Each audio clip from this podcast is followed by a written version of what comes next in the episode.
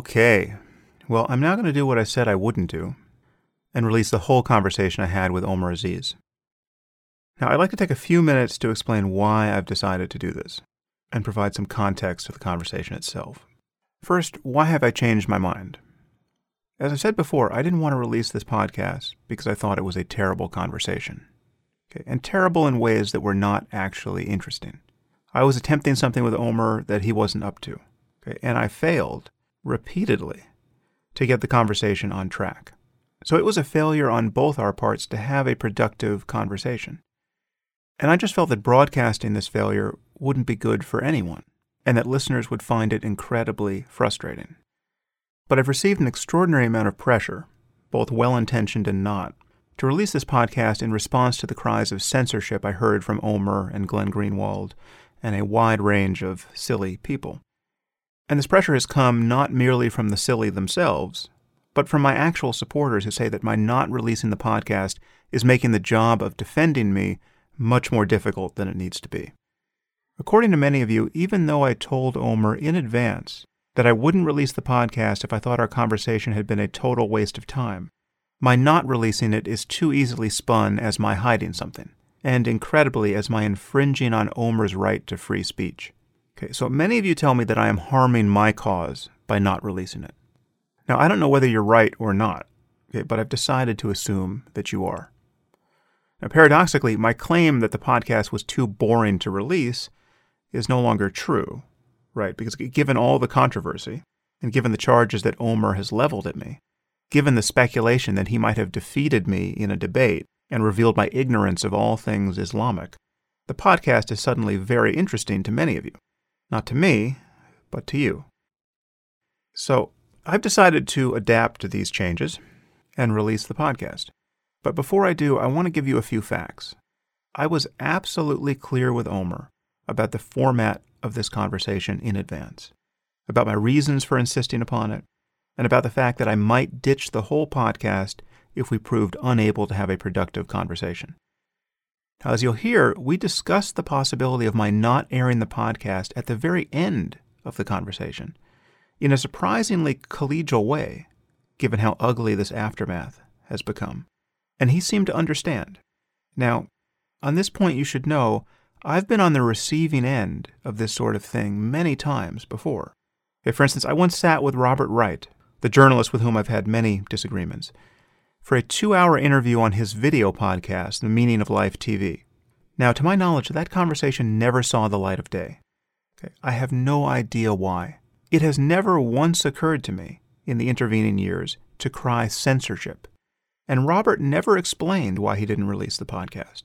And he never told me that was a possibility.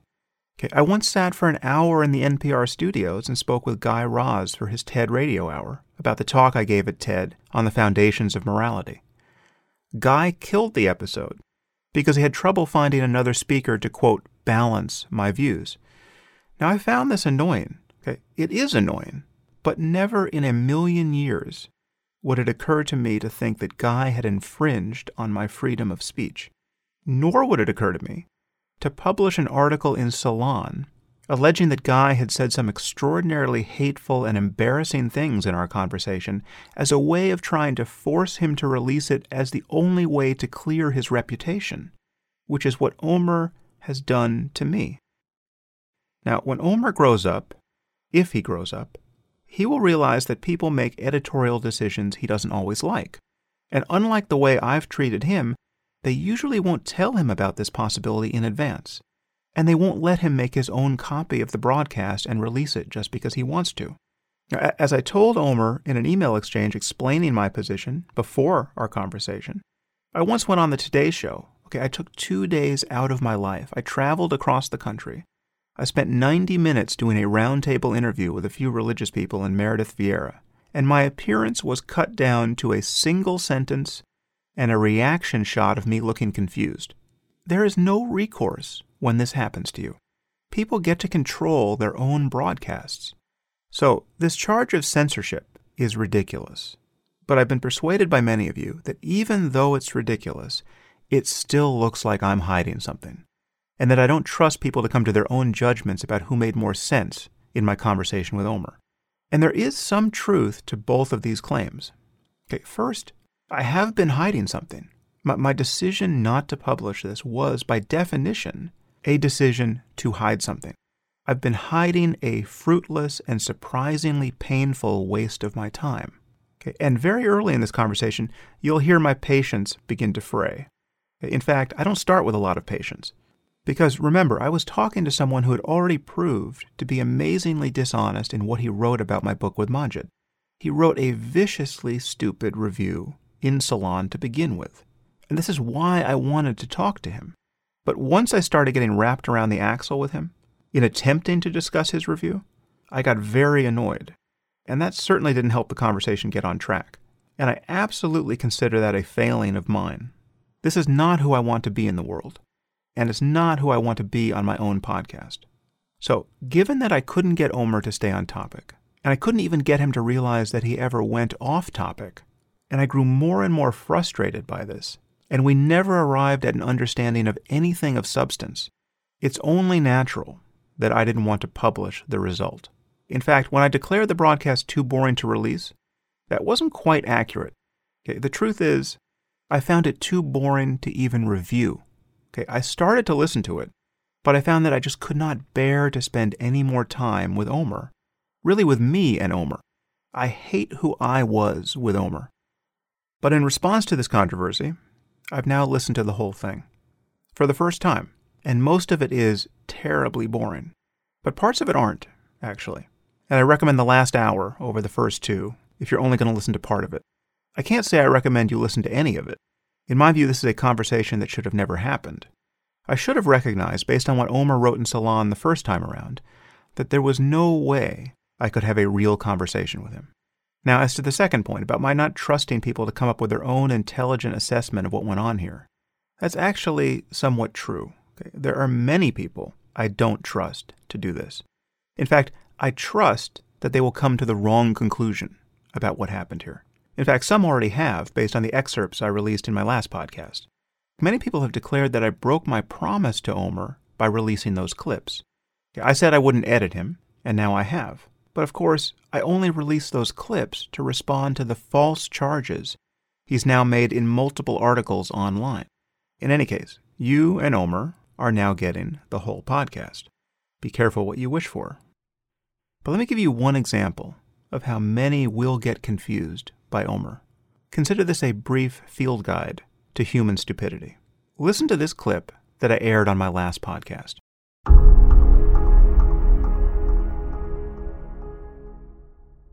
So, that, I mean, the problem for me in, in general, just to step back before we get into the text here, is that I understand Abu Bakr al Baghdadi better than you understand me and Maajid, And, I, and I can actually say this with certainty because you are absolutely wrong about me and Maajid. And, and I could ascribe beliefs to al Baghdadi at random and do a better job than you've done here. I could throw the I Ching and come to a better understanding of his motives than you have come to an understanding of ours by reading and reviewing yeah. our book. The, the only thing I want to say to that is I think I understand Baghdadi better than you and Maajid understand Baghdadi because I actually factor in to account his political strategy, and his geostrategic policy that he's had in Syria and in Iraq that's allowed Al Qaeda in Iraq, the Islamic State in Iraq, to go from being a ragtag group of rebels that was decimated in 2011 to be this very powerful militia in 2016. And that, like the political factors, and I hope we get to them, those are things that you and Maajid don't discuss. I don't, I don't see you taking an interest in. Okay, but, but that's a totally separate point. I mean, whether you understand Baghdadi better than I do,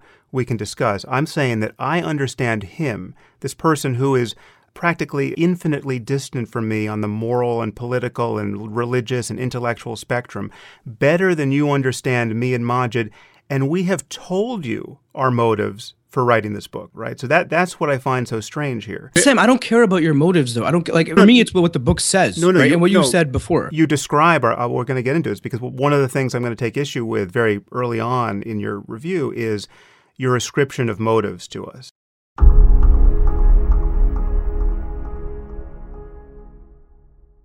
Here is what actually happened there.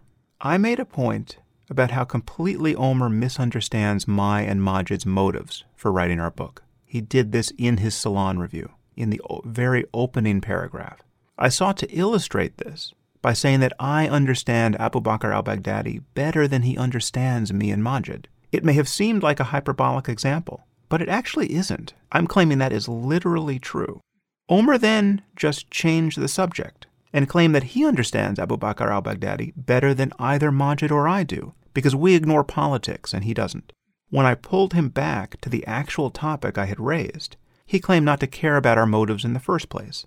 This is wrong on every conceivable level. Okay, he changed the subject. What he said was just a non sequitur. He then made a claim about my and Maajid's ignoring politics, which is itself untrue. It's especially untrue of Maajid. His whole focus is on political Islam. And then when I brought him back to the topic, he denied that he cares about our motives at all, okay, which is also totally false. The first paragraph of his essay directly impugns our motives. He claims we wrote our book just to make money. And he had said as much on a previous podcast. Okay, so this is a small masterpiece of deflection and dishonesty, which, yes, many people will not recognize for what it is. Even now, when I perform an autopsy on this moment, many people will not understand what Omer did wrong. In fact, I've already heard from people who listened to that clip on my last podcast who said, he really got you there on politics. He understands al Baghdadi better than you and Maajid do. Okay, these people are destined to love Omer's side of this podcast. But for anyone actually paying attention, you will hear me struggling in vain to keep Omer on topic. He confidently asserts points, like the point about al Baghdadi you just heard, that are non sequiturs. Sometimes I follow him down that rabbit hole, and we wind up discussing these topics, and sometimes I don't. And when I don't, I am sure his audience will interpret that as my having conceded the irrelevant point he just raised. But as you'll hear all too clearly in places, I found the resulting conversation deeply frustrating. If there is anything in this podcast that embarrasses me, it's just how annoyed I let myself get, and very early on, merely having a conversation with another human being. Okay, and, and not to demonize Omer, I think that most of this behavior on his part is probably unconscious. Mo- most of the time, he's going off point and being effectively evasive. I don't think he even knows what he's doing. He's very articulate, and he has these chunks of language on the hard drive he wants to download. But the true things he says are usually irrelevant, and the relevant things he says are usually false. And that is a toxic combination, okay, especially for me. I mean, that, that is my kryptonite. Okay, so you will hear me at my least patient. And I'm not proud of who I was in those moments. And you will also hear a fair amount of despair from me at points. This is not the despair of someone who was worried he was losing a debate. On the contrary, if you want to view this as a debate, there are several moments where I appear to win it outright by full knockout. True to form, Omer didn't realize he had been knocked out, but you will. I wasn't trying to have a debate. I was trying to have a truly honest conversation. And the despair you hear, especially at the end, was over the discovery that this just wasn't possible. But here's what you will not find in this podcast you will not find any of the things that Omer says you would find there. Virtually every word in his recap of our conversation on Salon is a lie. He claims that I said things I didn't say. He read into my silences other things I don't believe and would never say. He claims to have demonstrated my ignorance on topics about which I'm not ignorant, and which were among the many irrelevant points he raised and we barely touched. But most incredible of all, he said that somewhere in this conversation you are about to hear, I quote, demonized Muslims to such an extreme degree that it verged on bloodlust, and that I communicated in some way that, quote, Muslim looking or brown skinned bodies were of no human value to me. Now, I don't know how he thought he could get away with that. Okay, the man, and, and he is a man, he's not a teenager. He's a journalist in his 20s getting his law degree at one of the best law schools on earth. Okay, he's published in the New Republic and the New York Times. He's an adult, and he is attempting to destroy my reputation by alleging that I said things I didn't say in a conversation that was recorded. Okay? And I have the recording, which I can choose to release, as I'm doing now. And he did this so that I would release it. What on earth was he thinking? Well, I'll tell you what I think he's thinking. I think Omer understands that he is writing primarily for an audience that does not care whether or not he is honest. They just want to see the people they disagree with demonized. And this is the audience that Glenn Greenwald writes for, and Chris Hedges, and Reza Aslan. And I'm afraid Omer is right. But that's not my audience. Okay? And when you guys tell me that I've done something that makes me look less than honest, that matters to me. A lot. And what's more, it quite obviously matters to you. I'm often charged by people like Glenn Greenwald with having a cult of followers who just agree with everything I say. As far as I can tell, your tolerance for me appearing to be intellectually dishonest is non existent. And I wouldn't have it any other way.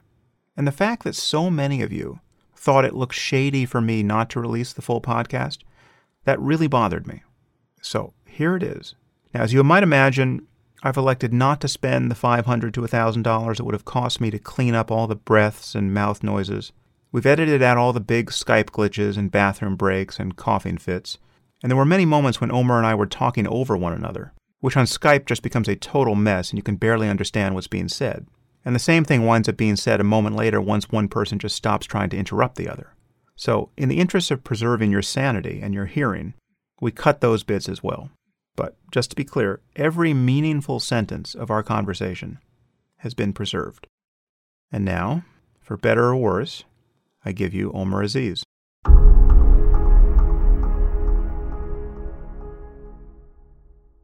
I've got Omer Aziz on the line. Omer, thanks for coming on the podcast. Thanks for having me, Sam. I expect this will be a difficult conversation. In fact, I'm I'm pretty sure it's going to be difficult, but uh, hopefully it will also be useful. Uh, but before we get into it, please tell our listeners a little about yourself and, and where you're from and, and what you're doing now. Sure. Um, well, first of all, thanks for having me on. I'm looking forward to exploring our areas of disagreement and potentially of, uh, of agreement. Um, so, I'm a law student at Yale Law School. I focus on human rights and foreign policy. Um, first and foremost, I consider myself a writer. I studied in England and France and Canada and now the US. Um, born to a Muslim family that originally came from Pakistan. And I'm interested in all of these issues around religion, around human rights, around foreign policy, and in exploring fundamentally the best way forward. So, in a nutshell, that's what I'm about. Mm. You're, you're, so, you're getting your JD now at Yale, right? That's right. And so, what did you do your undergraduate in, and where did you do that?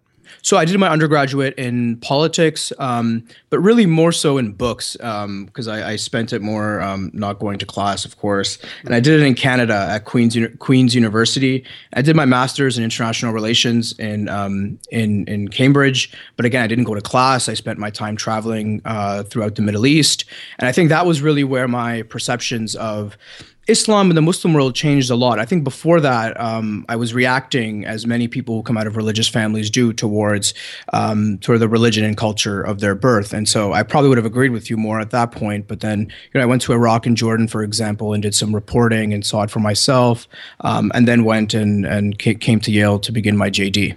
Are you a practicing Muslim? You were born into a Muslim family and have been identified as a Muslim all your life, or you, or you say you you came to your commitment to Islam later in life? Yeah, well, I mean, I come from an interesting family that I think is representative, really, um, in terms of one of my parents being very secular and very skeptical, and one of my parents being very believing but not proselytizing. Um, and so I was practicing at one point. I don't like that term now. I identify culturally as uh, as a Muslim and was within the community of Islam because it was part of my upbringing. You know, when Eid comes around once a year, I want to be with my family and want to want to celebrate. But I'm philosophically agnostic, and so you could say I might even agree with you on the question of whether God exists. right, right. Okay. Well, I'm talking to you now because of the book review you published in Salon. That's right. My favorite website, in which you wrote very critically and dismissively about the book I wrote with Maajid Nawaz, Islam and the Future of Tolerance. And uh, so rather than just talk to you about the review in general, I'm going to have you read it out loud on the podcast so that we can discuss it point for point. Now, you've agreed to do this, but under some duress. You told me by email you think this is a terrible idea. But I, yeah. I, I, want our listeners to understand why I've structured the conversation this way. Now, first, you can say anything you want. I mean, I'm simply insisting that you also read every word of your review so that our listeners can hear it and I can respond to it. but you can make any caveats or supporting points you want, and we can talk about anything under the sun. I just want to deal with your review first and and pretty systematically. Um, yeah. So there, so there's ab- I mean, just to be clear, there's absolutely nothing about this that is closing down debate or conversation. I'm not going to edit anything you say unless you ask me to. Sure. Um, and um, so here's why I want to focus on the review. First, it's a very common experience for a person to read a review like this, or, or even to write one, and to have no idea what the target of this kind of criticism could or would say in response.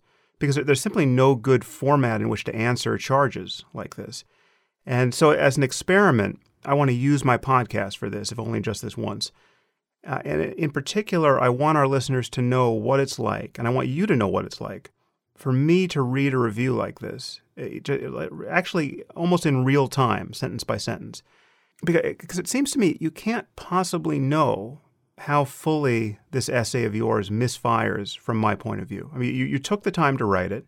Mm-hmm. Presumably, you think your statements are clear and accurate and that you've built a very damning case against me and Maajid, in particular me. But there's almost no single sentence here that survives scrutiny. And, and I want to demonstrate this for you. Yeah, and let me just make a quick point. My my initial reservations to doing it in this format, and I highlighted this when you said it's never been done before, and my suggestion that it's never been done before is because this could descend into a kind of Talmudic parsing of you know single sentences and words that won't be helpful at all. Now, I'm going to give you the benefit of the doubt and say that's that's not going to happen.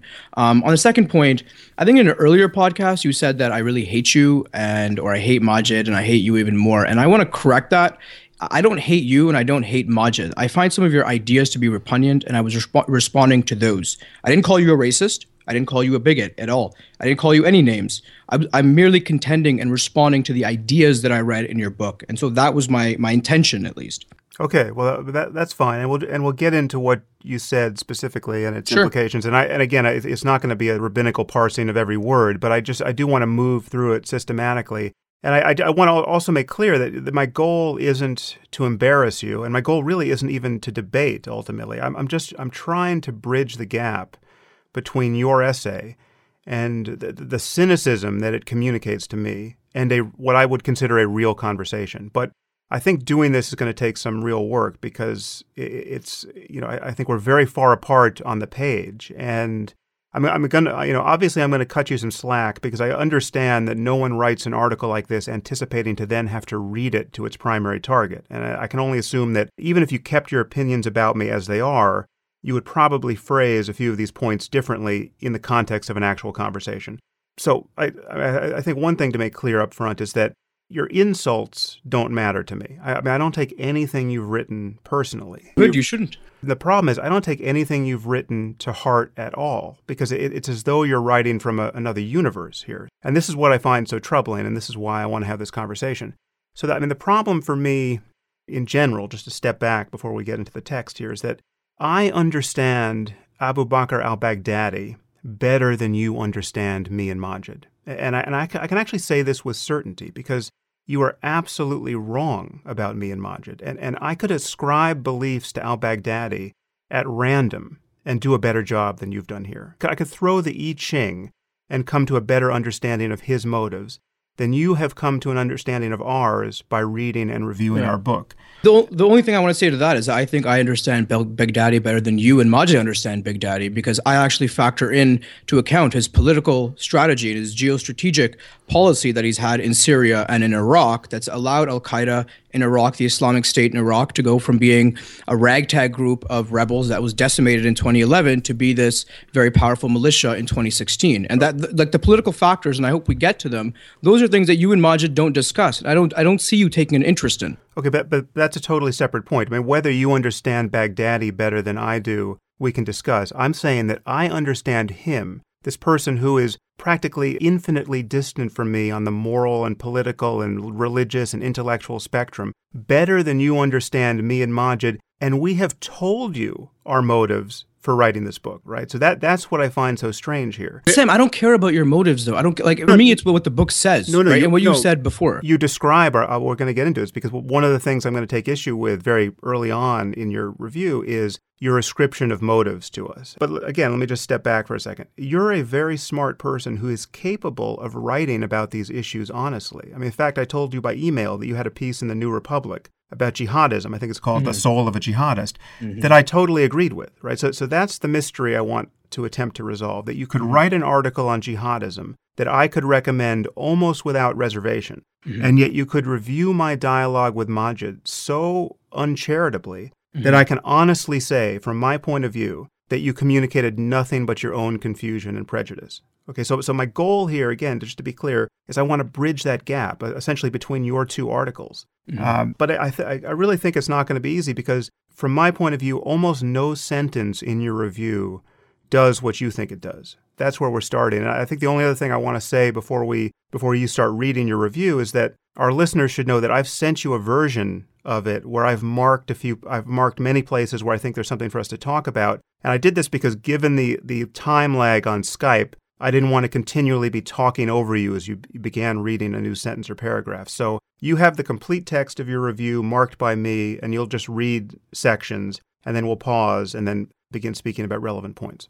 Yeah, sure. And I hope that you know just just to respond to your previous point about my New Republic piece, which I still stand by, of course. There's a difference between examining the assumptions, the beliefs, and the motivations of an isolated extremist, and then extrapolating that and saying that that is either representative of an authentic or legitimate form of Islam. And my my intention in writing this piece and in critiquing your views is that how do we actually get a reformation? How do we actually get cultural liberalism in the Middle East? And I propose that your solutions and Maajid's solutions, which focus on verses almost to the exclusion of politics, is the wrong way forward. So that, that's what I'll say on that. Okay, well, let's go. Please start with the title. Sure. Um, the, so the title that the Salon editors put on this, which, which, and these are the only words in the entire piece that are not my own, is Sam Harris's detestable crusade. Um, and I think that I also want to have my original title, which I put, which they changed, of course. It, it was originally called The Poverty of the Intellectuals, Sam Harris, Maajid Nawaz, and the Illusion of Tolerance. And look, I wouldn't use a, a phrase like detestable crusade, because to me, that's clickbait nonsense. And that's what all editors from time immemorial have done. And so you can, you know, you can rebut that and we probably agree that that's not a helpful title. But okay. I stand by my own in saying that the ideas in here in this in this tract were very often impoverished. Yes. Oh, okay, well, that, well, that's very interesting. But so please just read the full title and the subtitle, and then we'll, we'll talk about it. Yeah, sure. Just give me a uh, here. So this this the full title was Sam Harris's Detestable Crusade how his latest anti-Islam tract reveals his, the bankruptcy of his ideas. And the subtitle was Harris's haughty ignorance and chauvinism are on full display in his new book, A Dialogue with the Former Radical by Omer Aziz. Right. Okay, so so it's interesting to as I expected, you didn't write this title and you're not actually happy with it, which so now you are I think the third writer from Salon who I've communicated with one of them is another Muslim who's just as critical of me as you are, who felt the need to apologize for the title that Salon put on their. No, no, I, I, don't apologize. I don't apologize because this is not my. These are not my words. They're no, on no, my I, article. But what, this happens with. Uh, you've written before for for public uh, magazines as well, and you're well aware that editors choose the titles. I'm not saying you're apologizing for yourself, but it's not a title that you stand behind. Let me just point out, in case this blew by people too quickly you know, as with almost every other Salon article about me, there isn't even a pretense of journalistic objectivity here. I mean, there's there's clearly an editorial policy there to make me look as bad as possible. And here the reader is told, just straight out told, that my work is detestable, my ideas are bankrupt, that I am haughty, ignorant, and chauvinistic. And, and I pointed this out in my last interview with Salon. This, this is the behavior of a tabloid. I mean, no real magazine or newspaper does this. But in any case, just just get into the article. Yeah, sure. So let's start. There are few get-rich-quick schemes left in modern publishing, but one that persists could be called Project Islamic Reformation. Writing a book that fits in this category is actually quite easy. First, label yourself a reformist. Never mind the congratulatory self coronation the tag implies. It is necessary to segregate oneself from all the non reformists out there. Second, Make your agenda clear at the outset by criticizing what is ailing Islam and Muslims. The Quran is a good place to start because Muslims, especially in the Middle East, surely treat their holy book more like a military instruction manual than anything else. Third, propose a few solutions. Lest you be accused of nuance, the more vague and generic these are, the better. Fourth, soak up the inevitable inevitable publicity that awaits, and with it, your hard-earned cash. Voila, Sam. Okay, so you actually believe that writing a short book like this about reforming Islam for Harvard University Press is an extremely lucrative thing to do? I mean, if if you do, I need to educate you about the reality of publishing. And e- No, even but even I don't it- think it's lucrative. I- even if it were maybe it's lucrative. It's easy though. It's it's simple. no, no, it's it- intellectual fast food, Sam. you describe this as a get rich quick scheme. Okay. And it, so even if this were a great way to make money, which it isn't, you actually think that money would be our primary motive in writing a book like this? I'm not sure what your primary motive is. I know that if I were to dish out a book about Islam and use the words Reformation and terrorist, I could get a book deal in about five seconds. In fact, I could write that kind of book in my sleep. It's not that it's not that difficult to do. This is to me, this is intellectual fast food. And frankly, I think you guys could have done better. I mean, It's a different point. You- Okay, you, I understand you don't like the book and you think we could have written a better book. You're ascribing motives to us here, right? This is the first paragraph of your piece. You describe this as a get rich quick scheme. Now, I'm talking about your understanding of what Maajid and I are up to. Now, I, I find your cynicism here fairly breathtaking. I mean, you, you think Maajid's career as a reformer okay, as a former Islamist who spent years in an Egyptian prison and who now seeks to deprogram Islamists and jihadists, incurring massive security concerns as a result, and foregoing every other opportunity he might have. You actually think that this is a get rich quick scheme on his part? You think this is how he thinks he can make the most money? Look, I, I- tell you that there's there's been a litany of books that have been published very recently. They're not scholarly tracts that repeat the same slogans over and over again. They're short pamphlets, and yes, I mean maybe it's not get rich quick, but it's get rich soon. At least you build a platform on it.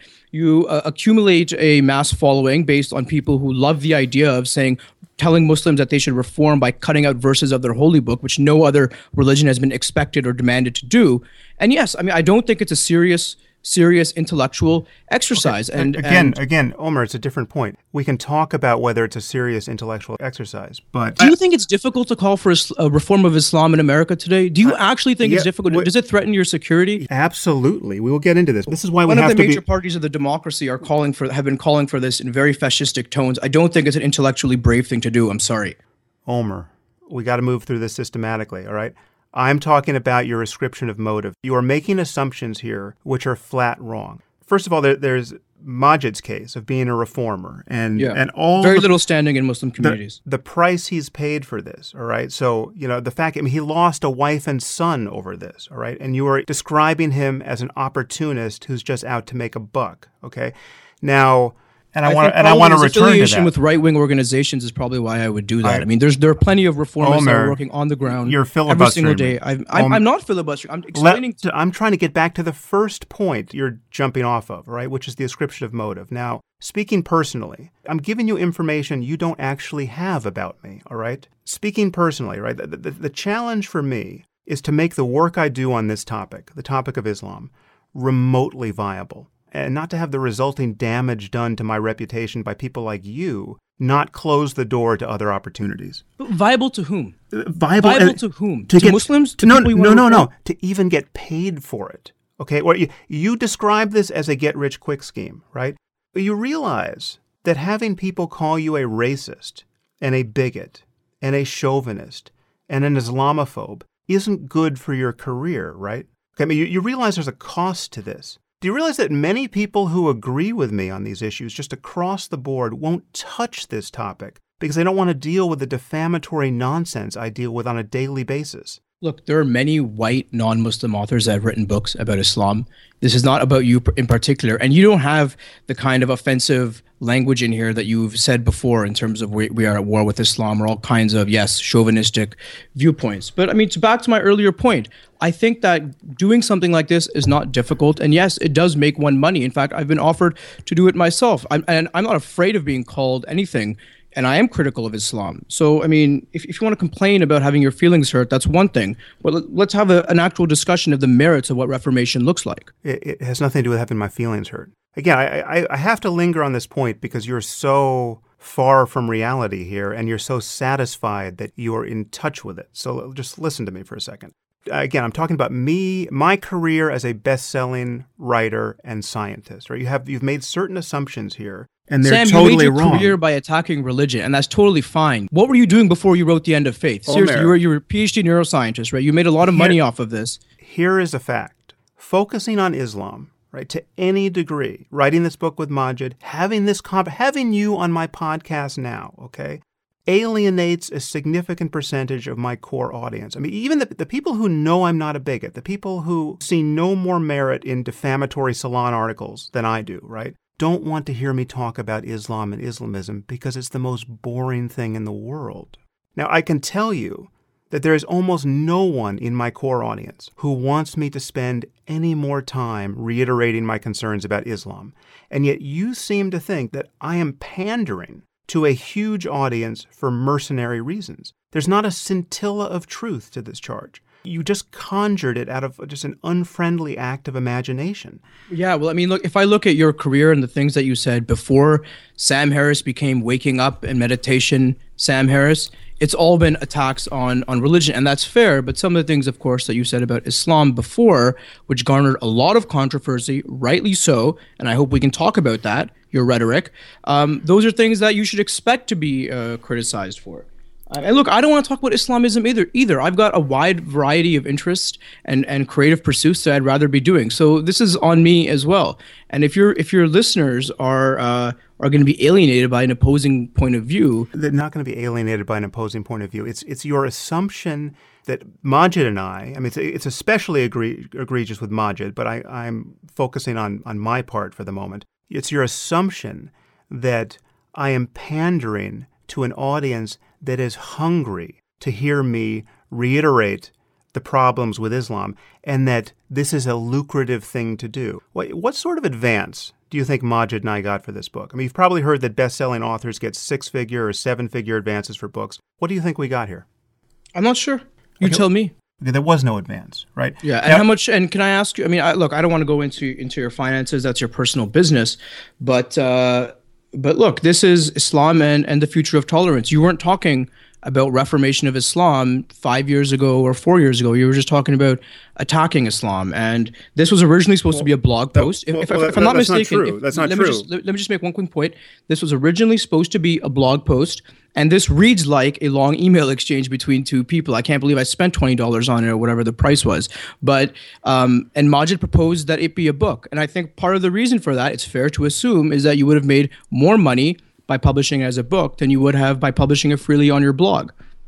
I paid people pay a premium to read something that should not be that that should not have a premium price attached to it. This is my point here. Okay, well, no, that's not your point. A- a- again, you- you're, one of my points. You're just you're not in touch with reality here. You're not in touch with the cost professionally, reputationally, for touching this issue. You think that there are windfall profits for anyone who wants to say something negative about Islam. That's just simply not the case. So let me just give you another example here. When Ben Affleck called my comments about Islam racist on Bill Maher's show last year. Okay, I was trying to launch a book about meditation and the nature of consciousness and a rational approach to spirituality.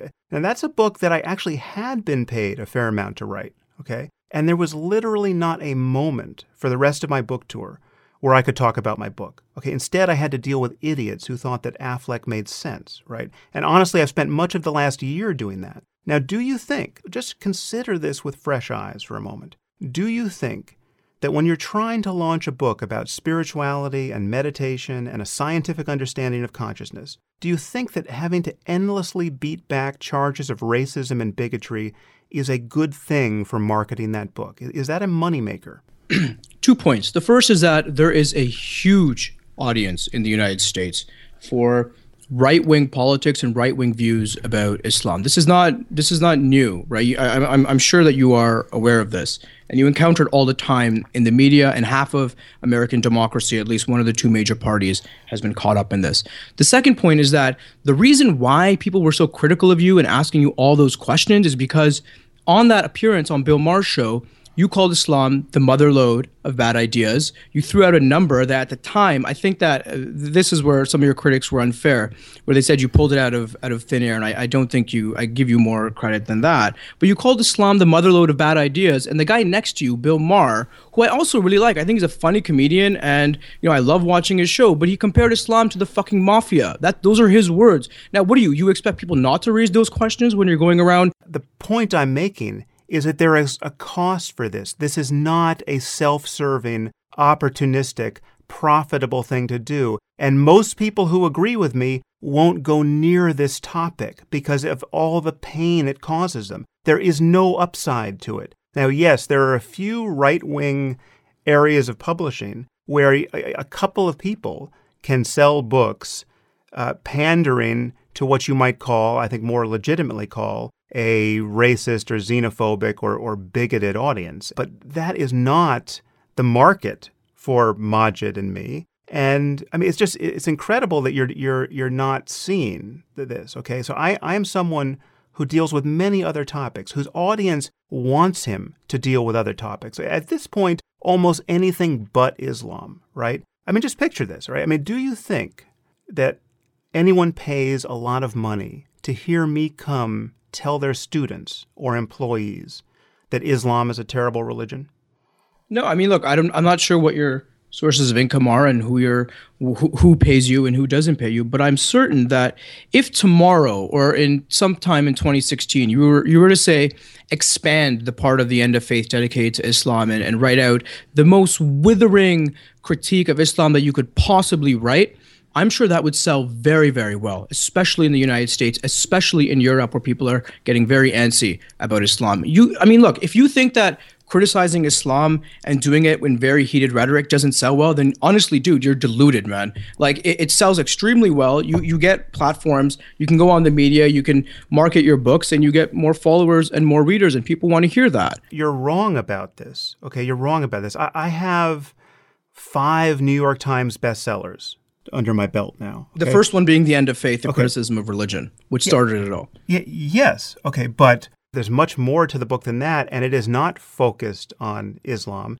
And it was the first book in a wave of, of quote, new atheist books that started this publishing trend. You couldn't publish the same book today and hope to get lots of readers. And my book with Maajid it uh, was never expected to be a New York Times bestseller, hasn't been a New York Times bestseller, was not written because we thought this was a great angle to make a lot of money. It was written to communicate specific ideas, which I hope we will get into. And it was written as an example of a conversation that succeeded, right? Maajid and I started out far apart when we first met, and we converged in a very happy collaboration. And we're putting it out there as an example of how a conversation on this topic could and we think should start. Now, uh, the fact that you don't understand the reputational costs to this, the fact that you don't understand how much damage has been done to our public conversation on this topic by articles like the one you just wrote, right? And by periodicals like Salon that title them the way they title them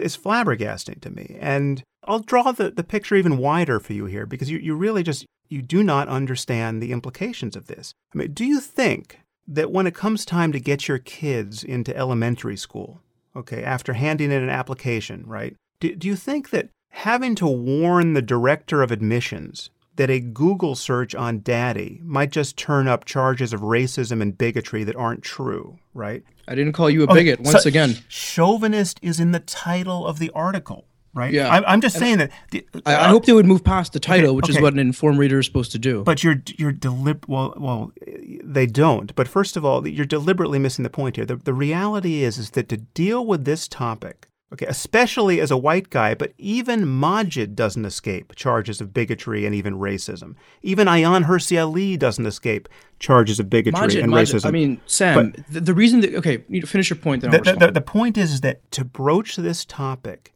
is to guarantee a whirlwind of unjustified charges of bigotry, chauvinism, racism, xenophobia directed at you, and an endless trail of this online. And this is something that self respecting public intellectuals, public intellectuals who value their time and their sanity, are avoiding at almost any cost. Okay, I know these people, they're my colleagues. And the fact that you not only don't see this, just see it as just pure upside for anyone who wants to defame Islam, they're just going to get a book deal. They're going to get rich. They're going to get feted in, in chauvinistic circles. And it's just going to be, you know, a gravy train of bigotry that they can ride for the end of their days. That is insanity. There, there are always costs to, to, entering the marketplace of ideas, regardless of what those ideas are. And there are, of course, benefits as well. And it's, in my estimation, the benefits in this case of attacking Islam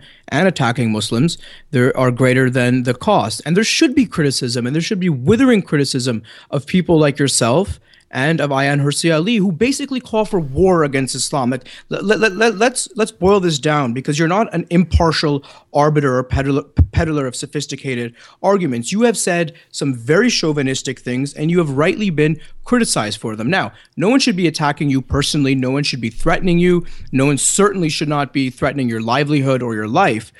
But people should have the right and the responsibility, and I think the obligation to offer withering rebuttals to, to, to that kind of rhetoric. When someone says that it is time we admitted that we are not at war with terrorism, we are at war, war with Islam, that deserves extreme scrutiny because it is an extreme statement. Okay. Do, do you uh, disagree? Look, if, if, if I came out, no, if what, I came what, out, it, let, let, me reverse this quickly. Let me reverse this quickly, right? I think Israel has a right to exist, and I think that its occupation in the West Bank is illegal, and ultimately there's going to be a two-state solution. Now, as a brown-skinned Muslim named person, I am aware that if I came out and said, you know, we are at war with Judaism or with the Jewish people oh, Omer, or with Zionism, what do you think the response would be? I, I, I just don't understand. I don't understand how you're you're missing this point. Okay, so we can talk about all of that. All right, I am still stuck on this get rich quick scheme, this attribution of motive, this picture you have of everything everything in the marketplace. Okay, how much money did you make off the book? How much money did you make off the book? I mean, since, since you claim that uh, all, uh, there's only okay. costs associated with targeting Islam. Okay, what's what's interesting? Okay, so here the, here's a, nice question. How many right? Twitter followers have you gotten since? These are all things that accumulate on your platform. Okay. N- n- nice, nice question. So since we didn't get an advance for the book, right? Then it's all about royalties now. We should it should just be we I should be very concerned about book sales. How many times do you think I've checked with the publisher to see how many books we've sold? I, I don't know, Sam. I don't know. You, you. That's right. You don't know. Zero. Zero is, is the number you're looking for there. So, so you is, made zero dollars off of no, I, am no, I'm sure we've sold some books. I have no yeah. idea how many we've so, sold. So and this I, was a blog I, post that was that turned into a book. So Omer. you went from zero dollars to X. That's greater than zero, right? So you've made money off of this. And look, to me, that's a secondary point, but you want to focus no, on it. No, the point is your attribution of a sinister mercenary, opportunistic, cynical motive to something that is a pure effort to have a publicly valuable conversation. That is what I'm focusing on. I mean, that, I mean Omer, honestly, uh, your reluctance to concede this point, okay, the, the, the, your reluctance to concede that you actually had no information about publishing here or about our motives or about how much money we were going to make, that you were just saying something that sounded right to you that you wanted to believe is true, but now actually you, when I give all, you information, you have just admitted that you made money off of this. Number one, number two, it was originally supposed to be a blog post, and number three. You know the, the new atheist books, the God Delusion, God is not great, end of end of faith. Of course, as you mentioned, would not be published today. They've already been published. But would you deny that Project Islamic Reformation books on demanding reformation are not in vogue now? That articles calling for reformation don't go viral every two days? Would you deny this? That no. there, there's a great market and a great readership and a great listenership for the, for this these yes. kinds of ideas? Yes. Yeah. Okay, I, so it's okay. lucrative. No, no, no. I would no. I would deny it. It is the least lucrative and most costly thing I could be doing. Right. And I'm informing you about this. I, I don't expect you to know this, but what I'm saying is true. And your reluctance to step back at all from your get rich quick scheme claim says a lot about you. All right. I, I mean, th- this is, you're getting your JD at Yale. All right. I mean, what could you possibly hope to do as a lawyer if you're showing this little concern, not only for the truth, but for the perception of your commitment to the truth. I mean, Yeah. so, so, so I mean, look, my my my commitment to the truth is completely independent from, and and I think should not factor in financial profit of any kind. Right? I think it's a corrupting motive. Number one, and number two, as an attorney and someone who is Jesus actually Christ, Omer, you- someone you- who is actually interested in in reforming many communities and in, inducing cultural liberalism, I want to work with these communities rather than, which is apparently what Maajid wants to do. And, I'll, and here, here here's something I'll tell you that this book pres- is going to influence and change precisely very few opinions in in the Muslim world. Again, you're, you're, you're changing the subject. Omer, I'm, uh, the truth I'm talking about here is you made a claim about our motives that is demonstrably false. Okay, I've given you several reasons why you should. you re- just admitted that you've made money off of it. we have sold some books, but yes, from a blog post.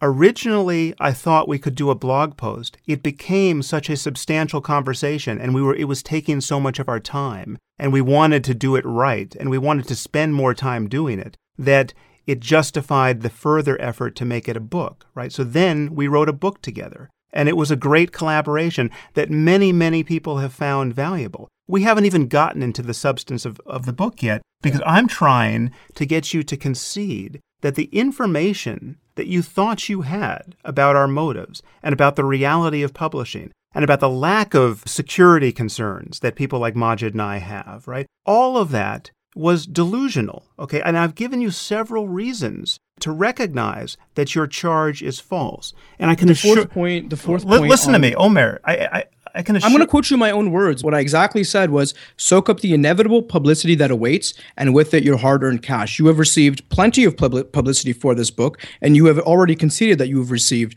cash for this book. So I'm not sure what what, what your oh, quibble Omer, is. Is, is it you- with the facts? You no, no. You describe it as a get-rich-quick scheme. I've heard you on another podcast confidently describing it as a get-rich-quick scheme. You describe there's a lot of money to be made. You already said there's a big market for it. No, I did not. It is the worst possible market for me, and it comes with massive costs security costs. It comes with reputational costs. It comes with the cost of having to try to take people's words out of your mouth. It comes with the cost of a conversation like this that many people could find excruciatingly boring. I mean, this is all bad news from my point of view, and yet I do it because I think it's an important topic to raise. And the reason why I'm having this conversation is not just to deal with the topic of Islam and Islamism and, and our disagreements here, but I, I'm trying to have hard conversations like this because I find the inability of people to get through hard conversations and to converge, right? The inability of people to have their minds changed in real time. The inability to, uh, for people to admit that they were wrong in real time, that I think is actually the biggest social problem we have. It's much bigger than the problem of Islam or religion. It just no, racism is the biggest social problem we have, but maybe this is a close second. I would seriously disagree with you there. But the point is, is that two people have to be able to disagree and find some way of talking about that disagreement in a way that's productive. And even on this point, right, where I have all the information, right, where I know about the economics of publishing, where I know what I get paid and when I get paid and when I don't, when I know about the reputational costs and the security costs, and you know none of these things, you still won't back I've seen the off an inch. I, yeah, look, I've seen the books that have come out uh, according to what I call Project Islamic Reformation, both yours and Maajid's, as well as Ayaan Hirsi Ali's. I, I recognize that there is a market for it because I could very easily enter this market and make money off of this kind of project. And you've already admitted that you made money off of this. And so, look, to me, this is a secondary point. But if you cannot concede the fact or admit that there is money to be made and readers to be had by criticizing and denouncing Islam or calling for an Islamic Reformation, then I don't think we live in the same world. I mean, it's so clearly. My, ha- my it- point, Omer, is not that there's no money to be made. My point is that this is the least good way for me to attempt to make money. And there, Maajid could make much more money doing something else. Ayaan Hirsi Ali could make much more money doing something else. We'll, we'll get to those because later in your article you make charges against them that I want to address. But here, we're, we're still on the first paragraph here, right? This is the problem, all right? I've given you several reasons to recognize that this charge that we're involved in a get rich quick scheme is false. And I can assure you that our listeners will recognize it to be false. and you're tenaciously holding to it past the point where its falsity is obvious to everyone makes you look like an asshole.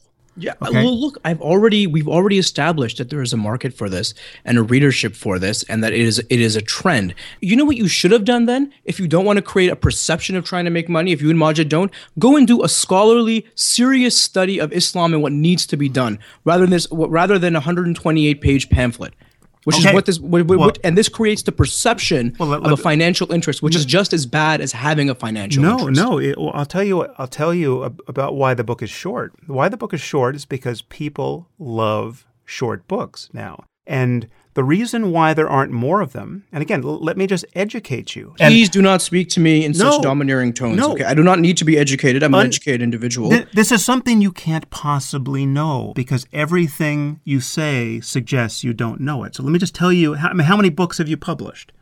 Well, soon to be my first. Okay, well, let me tell you a, a dirty little secret about why there aren't more short books in publishing.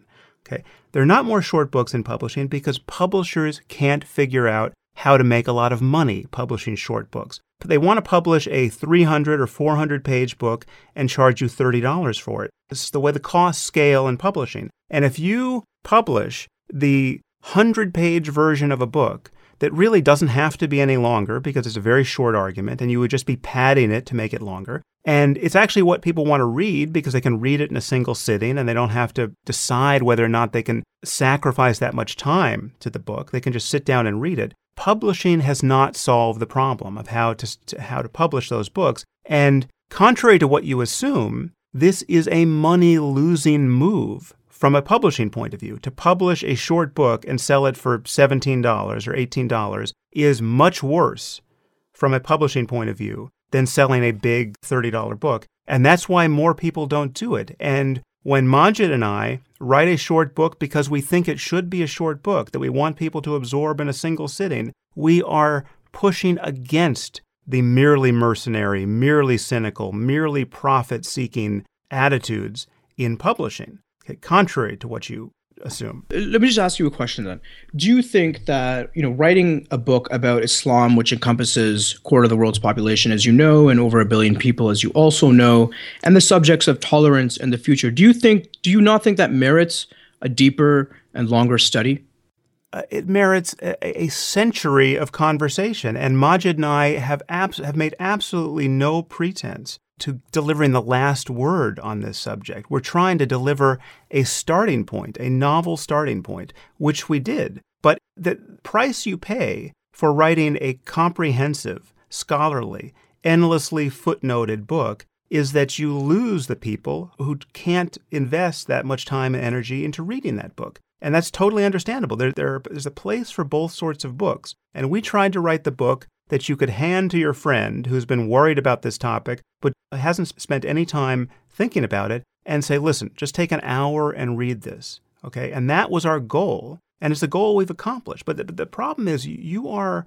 That's not the people you should be addressing, are they? Okay. You want to address Muslims. Again, not the person uh, who doesn't know anything about Islam. It's a separate topic. All right, let's. let's no, well, it's the same thing. We're no. talking about who's going to read your book and what's the project no, that you want to accomplish. No, all which I've, is reform. All I've been talking about thus far is you're ascribing motives to us that are completely false. I and you a, conceded all the factual points about the market existing, about you making no, money off of it. Points. This is a stupid little trick that you have to stop using because it makes you look terrible, all right? To falsely summarize what someone has conceded is not only annoying, it is effective only with stupid audiences, right? It's going to get you fucking nowhere. So just listen to me. I didn't concede that Sam, point. don't speak to me in those tones. You're becoming an incredibly frustrating person to talk to, and because you're wandering, endlessly wandering off the point and you're pretending to be a mind reader. I mean, everyone on the left these days is pretending to be a mind reader, so you're in good company. But on the right as well, on, on the right as well, who thinks who think Muslims are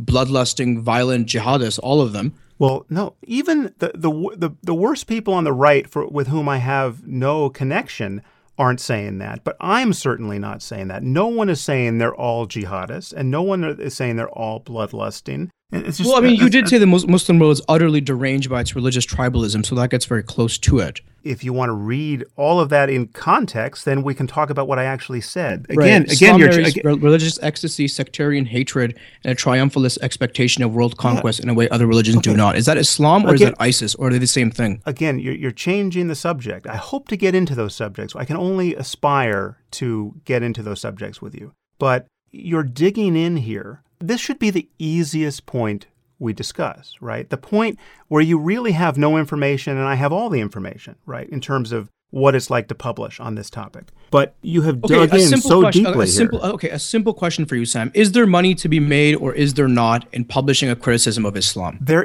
if you sell a single copy of your book on macrame, there is technically money to be made selling one book on macrame.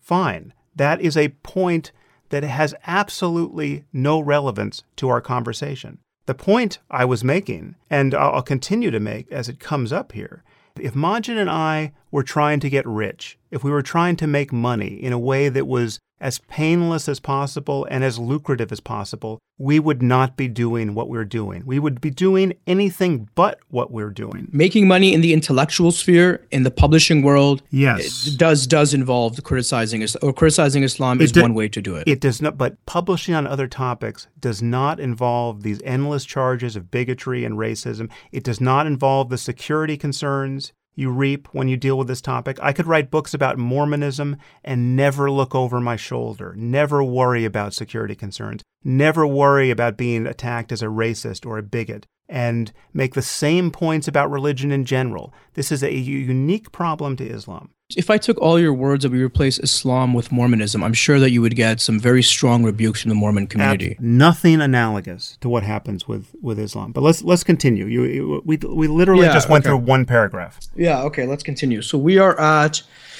uh let me just turn the page here. The books. Okay, yes. The books that make up Project Islamic Reformation are not works of scholarship or even well crafted popular texts. They are almost exclusively political pamphlets of a very personal nature that often begin as biography and end as self help. Except the self in this case includes a quarter of the world's people, and the help may or may not come at the end of a missile. Ayaan Hirsi Ali, who deserves empathy for her personal ordeals, but not her conclusions, released such a book earlier this year with neat, Manichaean categories delineating good and bad Muslims, as well as the expected checklist of proposed reforms. More tracks will cer- certainly follow because publishers love a good reformist, and the affluent Western audience that consumes these books loves having most of their pre existing beliefs confirmed rather than challenged. Okay.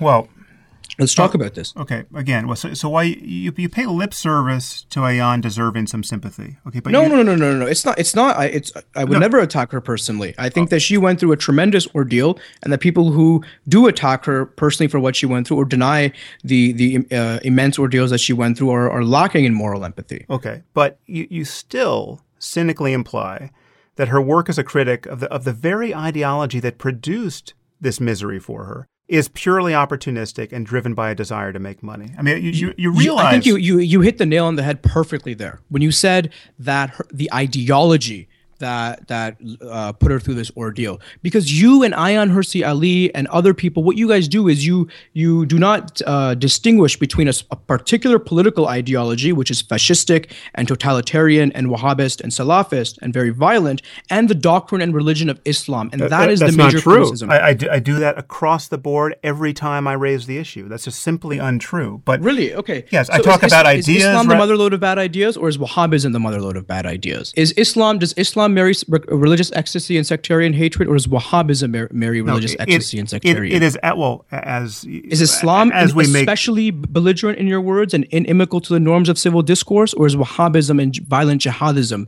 especially belligerent and inimical to the norms of ci- civil discourse? We'll get we will get into that, but as you know, the problem is bigger than Wahhabism, and the fact that you would circumscribe it just to Wahhabism is a real problem, right? So I, I want to Wahhabism get is the prime mover of it. I want to get into that, but I, I'm just now focused on Ayaan. I want to move through this systematically because what should be interesting from your point of view as a writer, and should be interesting, I hope, to our listeners is just how this piece of yours that you took the time to write and that you think just makes the case clearly against us communicates nothing to me but your misunderstanding of the situation. And that is a I mis- quote you and I quote her words. Omer. What in that paragraph did you d- d- d- do I not understand? you- you- your, tr- your treatment of Ayaan here. So you so you say yes, she's had this terrible experience, but again, she is just an opportunist who's out to make money in this Reform Islam program. And just consider her circumstance for a second. I mean, you, you realize how much easier her life would be if she were part of the herd that just refuses to engage these issues. I mean, you real, do you realize how talented she is? Do you realize that, that when a person starts out as an uneducated Somali girl who doesn't speak a word of Dutch, and in a few short years gets a degree in political science and becomes a member of parliament, and who, who speaks half a dozen languages at that point, you realize that there are other things she can do in life if she just wants to get ahead and make money beyond just pissing off a mob of religious maniacs, and, th- and then having to suffer not only their threats, but just the, the condescending stupidity of critics who don't have a fraction of the courage she has, who haven't suffered any of the abuse she has, who haven't taken any of the risks she has, but who then decide that it is probably a good idea to make her situation even more dangerous by attacking her as a bigot. Okay, I mean, you want to talk about opportunism? The opportunism is on the side of the Islamist assholes at the Council of American Islamic Relations, CAIR, who try to get Ayaan disinvited from speaking at universities and pretend that she, okay, one of the most persecuted public intellectuals in living memory,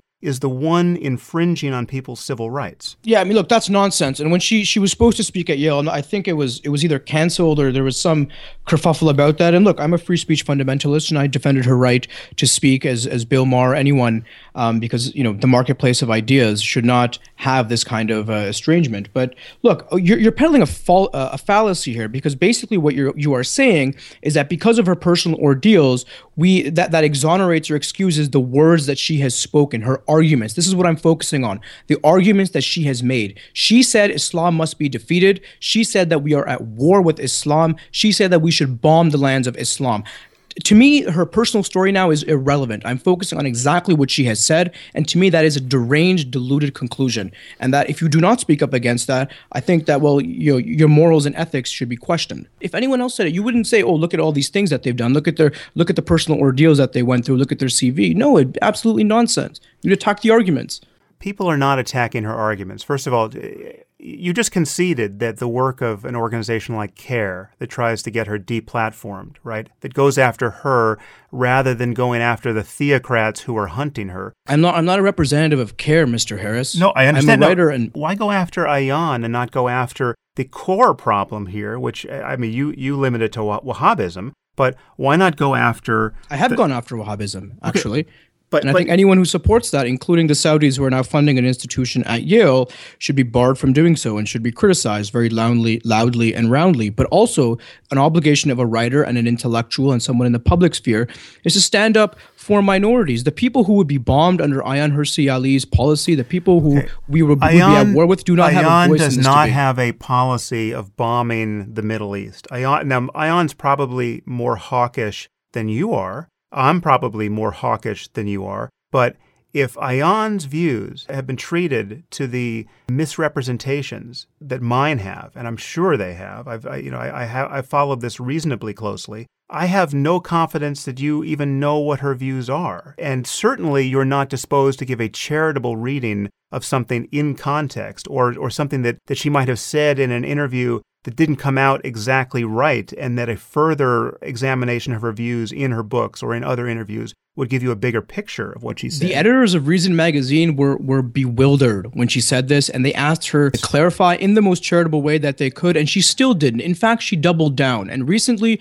she's called for Benjamin Netanyahu to win the Nobel Peace Prize. I hope that's a position you disagree with. She's a great supporter of Sisi, who has launched a war not only on Islamists, remember, but on atheists as well, and killed more people than Morsi did, probably more than Mubarak has. And so this is a support. She's supporting right wing dictators in one case, a right wing, extreme right wing chauvinistic politician in another case, and then calling for wars with Islam. I mean, at this point, the personal ordeal and, and her immense tra- tragedy is irrelevant to me. As much as I empathize with it, I'm focusing on her arguments, and you should too, instead of defending and giving her cover if you're a serious intellectual. Listen, I do focus on all of these specific claims, and all of them are incredibly complex to get into. And no, no, no, no. Let's get them. Well, we, we will get into them, but the fact that we can't even get through the simplest of all possible disagreements, where information is very clear to put forward, right? Doesn't give me much hope that we can deal with deeper issues here. Take, for instance, your, your claim here, and this again, I'm, this is why I want to move through your review systematically. You, you have this line about Manichaean categories, right? Delineating good and bad Muslims. Okay, what are you saying here? I mean, say, are, are, you, are you doubting whether there are good and bad Muslims or tolerant and intolerant strands of Islam? I, I, I don't think you can be, right? So no, no, no. What I'm saying is that someone from the outside putting Muslims into a category of Mecca and Medina Muslims is ultimately unhelpful and counterproductive. It's not going to reach anyone. The people you want to convince are not going to listen to you. And in general, I think it's a Stalinist technique when people from the outside begin categorizing. She, she's people. not from the outside. She's from the she's inside. An ex-Muslim. She's an ex-Muslim, right? Okay. She has lived in the Muslim world as a Muslim, was driven out of the Muslim world by violent theocrats, and lives every minute of her life under the shadow of their threats. She is in the Muslim world arguably more than you are. She's right? not certainly not perceived to be, and she's not perceived to be an honest interlocutor okay. because of her very militaristic yes. views. Okay, but that says a lot.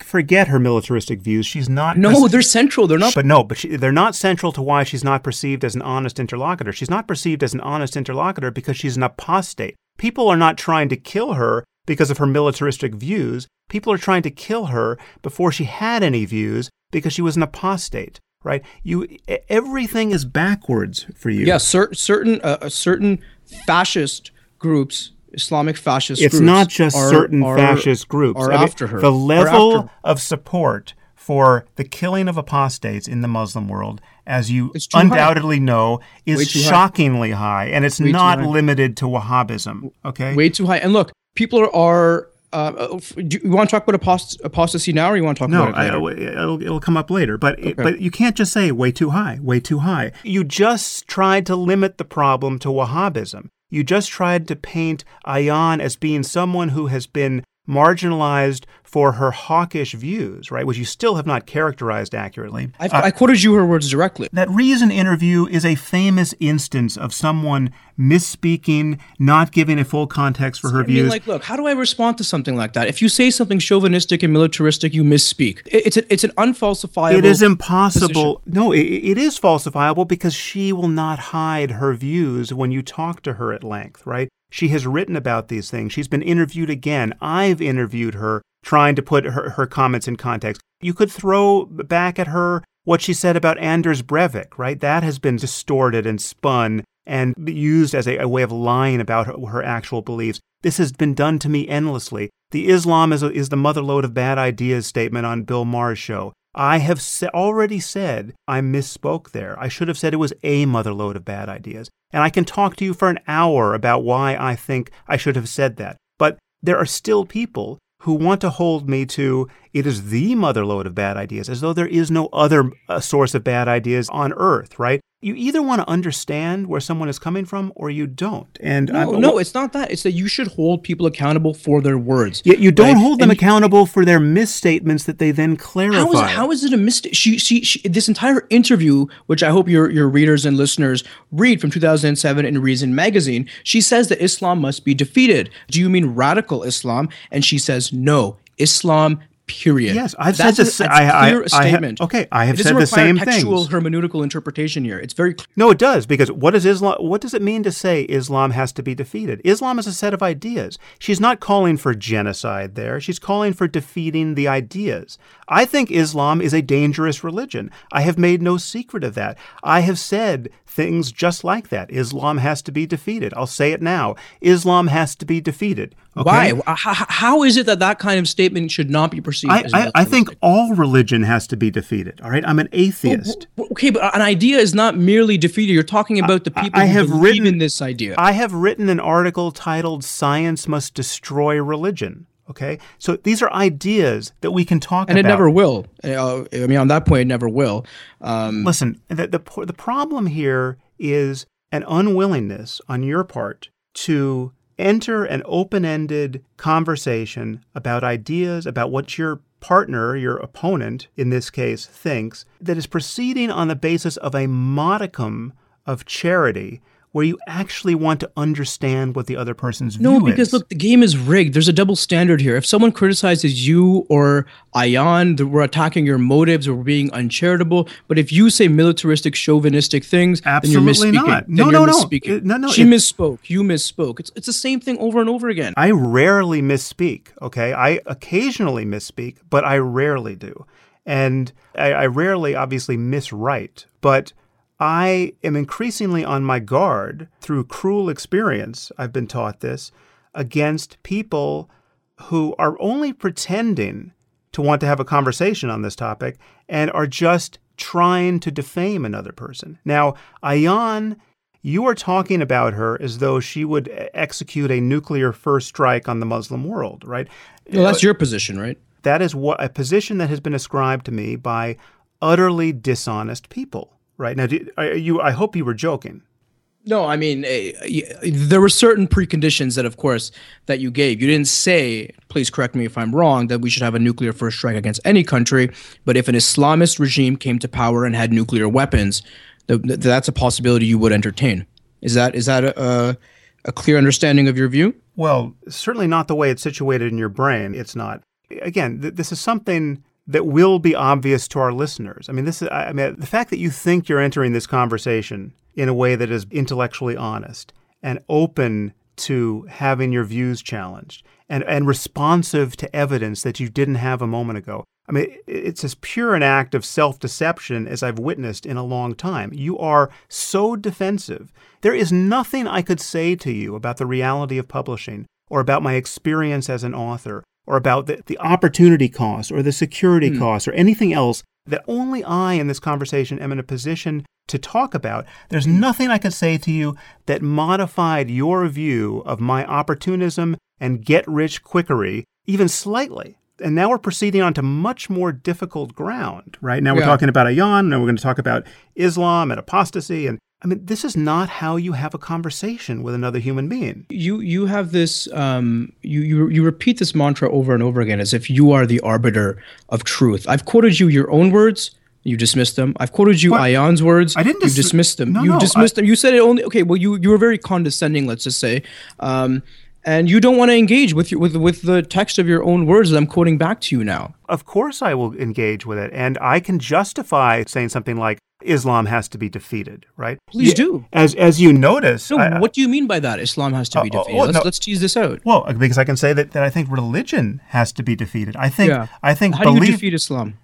Uh, you're asking a different question now. Now you're asking how. You think well, it's yeah, a, you think it's a, you, you, you well, think it's I, an unrealistic. What you mean by that statement? Otherwise, you're going to say I'm misquoting you. I think believing in revelation is intrinsically dangerous. I think that believing that one of your books was dictated by the creator of the universe is a stupid, divisive, dangerous thing to do. I yeah. think it goes. I think I think it goes nowhere worth going. I think the harms produced by this attitude are obvious, undeniable, and among the worst harms that humanity has ever suffered. And we have to get out of this business of believing in, in revelation. Now, how do you do that? As you rightly observe, I have spent a lot of time focused on that problem. It's not exclusively what I focus on, and, and less and less do I want to focus on it because I, I am just repeating myself. I've said more or less everything I think on that topic. So it's, both boring for me and boring for my listeners. But I, I think, yes, we have to get out of the religion business. We have to defeat religion. I can say it in a nice way and I can say it in a provocative way, but I can certainly defend the claim, and I've said it every which way. Now, I also have justified ad nauseum a focus on specific religions on specific points where they present specific liabilities. I think that individual religions are not interchangeable. They have very different theologies, they have different ideas, they make different behavioral and logical uh. Can I just respond to what you said before? Because yeah, yeah okay. So you look, saying that the Quran has problematic and violent verses, that is a statement of fact. Okay, anyone who d- disagrees with you there is lying. But saying that we are at war with Islam, saying that the central message of the Quran is jihad, these are value judgments. And in my mind, in, in my opinion, in my estimation, they're very ill-informed ones, and they're ultimately going to be lead to counterproductive strategies. And this, for me, this boils down to what do you think Islam is? Is it just the, is it just the text, the the jihadist verses in the Quran, or is it more capacious than that? Earlier, I mentioned scholarly works, serious scholarly works on Islam. I'll give you the name of one that just came out from a very serious scholar, PhD in history, who died recently. He was uh, fluent in eight languages, traveled throughout the Middle East. His name was Shahab Ahmed, and he wrote a book called What is Islam? And his definition of Islam was the capacious lived tradition of tradition of Muslims throughout history and how, how it actually exists today. So that includes, for example, poetry, that includes wine. I hope that you would not want to defeat either wine or poetry. It includes music, and includes a whole host of legal and political and spiritual um, motivations that are inherent in the lived tradition. It's not just about jihad. So when you say Islam must be defeated as a kind of blanket statement, it that to me is ultimately very a very dangerous um, and ill-conceived one because you're not getting at a, the heart of the matter, which is a political ideology that I refer to as Wahhabism and is a state ideology of our ally, Saudi Arabia, that propagates this and that did not exist before a specific period in history, did not exist. And number two, I think you denigrate or deny or reduce the actual tradition that people live in to this kind of slogan of jihad that the extremists are parroting. And so we miss the nuances when we use these kind of blanket statements. Okay, the, the, pause you hear from me is I, am trying to figure out how to proceed here because, uh, you know, given how we have foundered on very simple points, uh, I'm reluctant to just set sail on a rougher part of the, the sea here. So, briefly, uh, Islam is is many things, and on one level, you can define it as Islam is the way 1.6 billion Muslims live it. It's it's whatever they think it is, and now we know a fair amount about the uh, moral and political and theological attitudes of Muslims based on a lot of polls. And most of those polls are frankly terrifying, both in the Muslim world and in.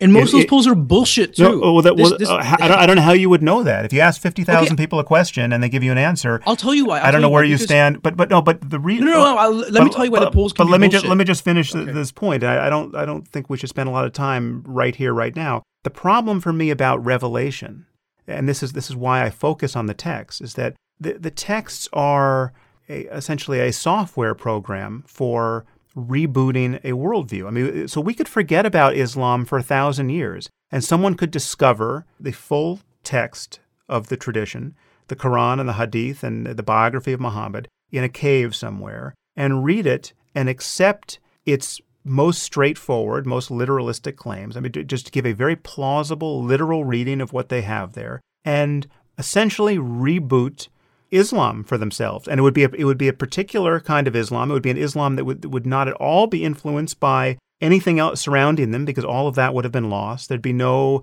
architecture, there'd be no art, there'd be no tradition, there'd be no food, but they would have the texts. And if they understood the texts in a plausible way, my problem is that what they would get is something very much like Wahhabism and a lot less like Rumi, okay? And that's a problem.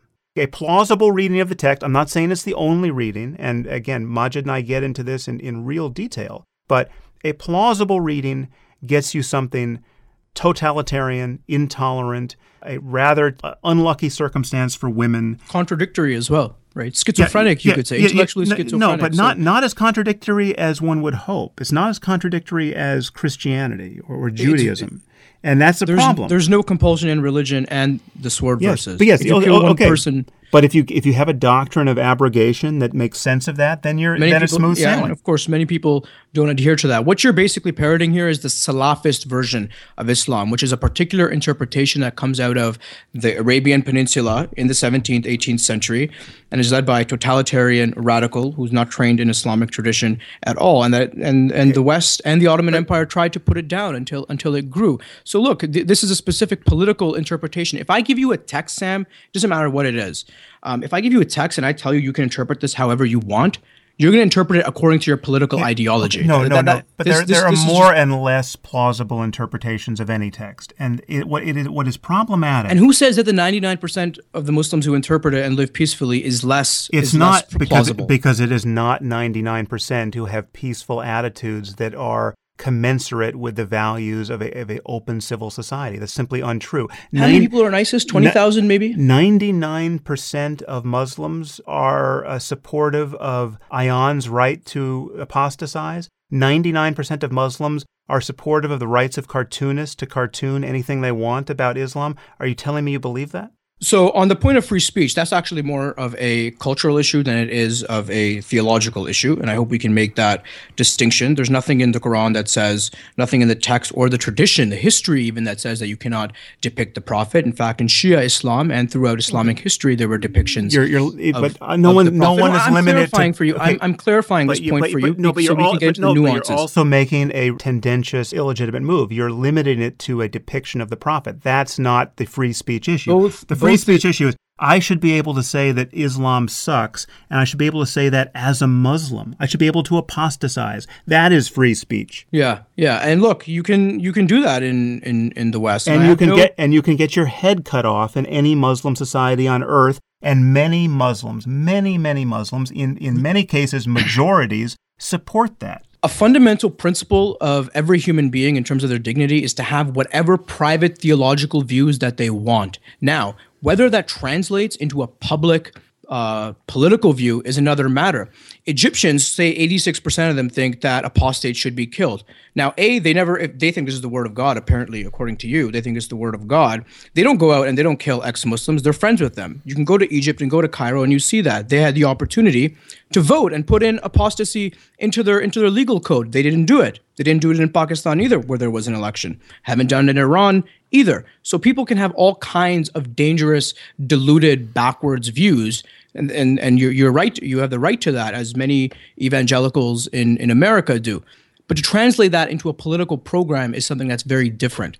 And I think that we should be mindful of that distinction rather than saying that, oh, these people over here are so backwards that 99% of them or 80% of them ha- think that apostates should be killed and that's the end of the story right there. No, it's a little bit more complicated than that. Okay, and well, I, I want to bring that to uh, light. Again, well, this is a distinction without a difference. When you have a lynch mob that's willing to enforce their religious attitudes, whether or not there's a, a formal law against blasphemy on the books, but they're willing to kill blasphemers or kill someone who is merely rumored to have burned a Quran or kill someone who has apostatized or hunt them to the ends of the earth in other societies, right, suborn their murder with fatwas that are now have global reach. That is a problem that is bigger than the statutes that were written or not written in any society. Five percent of Saudi citizens are convinced atheists, and more than that, about 15%, or probably and, about and 6 million, I, about 60 million, around 20% are not religious people. Are there lynch mobs against them? Yes. Are, there, are yes, they being beheaded? Yes, Omer, I hear from these people. They're in hiding. They can't even tell their parents they have doubts about God for fear of being murdered by their own families. Yeah, and many of them are in open. Many of them are open. You go to the cafes of Cairo, you go to Riyadh, you go to Amman, you meet openly um, critical people, you meet openly agnostic and atheistic people. So, so it's not as simple. It's not as simple, yes, Sam, okay, so, saying that 86% of Egyptians think apostates should be killed. Therefore, all those 86% are all backwards people. So, uh, so if we did the same thing to the United States, we think that oh, please. 85. Not- Omer, please. I mean, you're telling me that, that Raif Badawi is one of the 5% of Saudi atheists who's just free to be an atheist? Stood up for him many times when other people on on the left did not. And I don't deny that that there needs to be a liberal and constitutional revolution in the Middle East and South Asia. In fact, this is the, I want to bring this back to the broader point that I'm making is that your strategy and Ayaan's strategy of telling Muslims we have to excise verses, let's just say, even if it's the most intellectually honest position that you that anyone could have. Let's assume that strategically and politically, it's never going to happen because people believe in the Quran and their in their tradition, and they're not going to take a razor to their holy books. What I want to see happen is a liberal and democratic and constitutional revolution that happens across the Middle East and South Asia, where we support the left the progressive opposition that exists in every country, the democratic opposition that exists in every country. But because of US foreign policy and because of domestic tyrants and because of religious tyrants, the religious right, that hasn't been allowed to emerge. And when that opposition comes in, it's going to the cultural change they'll implement will be permanent. And so though that is basically my view on this. How do you engender those liberal attitudes yeah. when a majority of people believe, as is written in the books, whether you're talking about the Quran or you're talking about the Hadith or you're talking about the biography of Muhammad, they believe things like women are essentially the property of the men in their lives, or at the very least, second class citizens, or they believe things like apostates should be put to death, or they believe things like infidels and polytheists are forever your enemy, right? You, you have attitudes that can be lifted directly out of the texts based on not only a plausible reading, I would say on certain of these points, the most plausible reading, even on certain of these points, the only plausible reading. And you are saying that these texts are forever to be held sacred. One can never disavow any line in them. Yeah, I mean, like, look, they're not. Here's the thing: if you were to present this to a actual believing, you know, liberal Muslim who believed every word of it, what they would basically do, it doesn't matter what. And I've I've engaged in this exercise many times, and probably ended up as frustrated as you have. What they would basically do is that a they would contextualize it to the point, and then they would contextualize it first, and then they would neutralize the view right? So they would say, for example, that apostasy, leaving Islam in the ninth century when the Quran was revealed, would amount to high treason because the Islamic community was very small. Now, that doesn't amount to high treason anymore, so Muslims should be free to leave and to, of course, to, to enter the faith. I think the second thing that, that they would do is to highlight the importance of interpretation. The fact that 86% of Egyptians are not going out and killing apostates who are in many cases their friends signifies to me that mentally they've already excised those verses. They've already neutralized those verses. They're focusing on the part of the Quran, the tradition, broadly speaking, the Rumi and the poetry and the music, and the spirituality, which I know that you are a fan of, at least in some context. They're focusing on those elements of the religion. Okay. I think we should be mindful of that. So for and, and look, the polls are contradictory as well. Like across the board, you see, you know, 97% of South Asians and 85% of Middle Easter, Easterners say religious freedom is a good thing. A higher number of Palestinians that, believe in evolution yeah, yeah, than, that, than, than okay. evangelical Protestants do. So like St- no, stop with that first poll result. That's not actually the paradox you make it out to be. People can answer that question saying that religious freedom is a good thing purely as it applies to me. I want to be free to practice my Salafi Islam, right?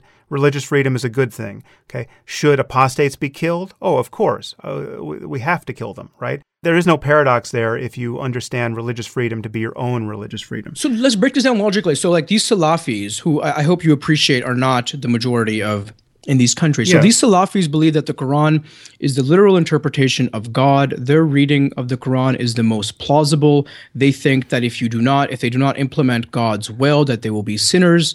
So why don't they go and do it? Well, is, it, is, is, is it fear of secular law? Just to back up, uh, let me concede a point you made, which I have made many times before. Perhaps this would surprise you, but, ah, we have agreement. There is some distance between what people profess they believe and what they actually believe, or what the or or, or people believe, hold these beliefs to greater or, or, lesser extents, and you know they're the things they think are probably true, and then they th- then they're the things they will bet their life on, the things that, that are just absolutely uh, going to rule their behavior and emotion whenever that belief becomes relevant. So to have you know 86% of Egyptians say that apostates should be killed, that doesn't tell you that 86% of Egyptians would kill Ayaan with their own hands, right? But nor would they vote for oh, someone who had okay. that as their platform. Okay, so yeah, which, so is, which is the important part. But what percentage would? What percentage would vote? Well, I don't know. In the Egyptian platform? election, in the Egyptian elections, forty-eight percent, forty-nine percent voted for voted for the liberal and the party Mohamed Morsi's party the Freedom and Justice Party had 50 years of political organization and development and they they still could only muster 53%.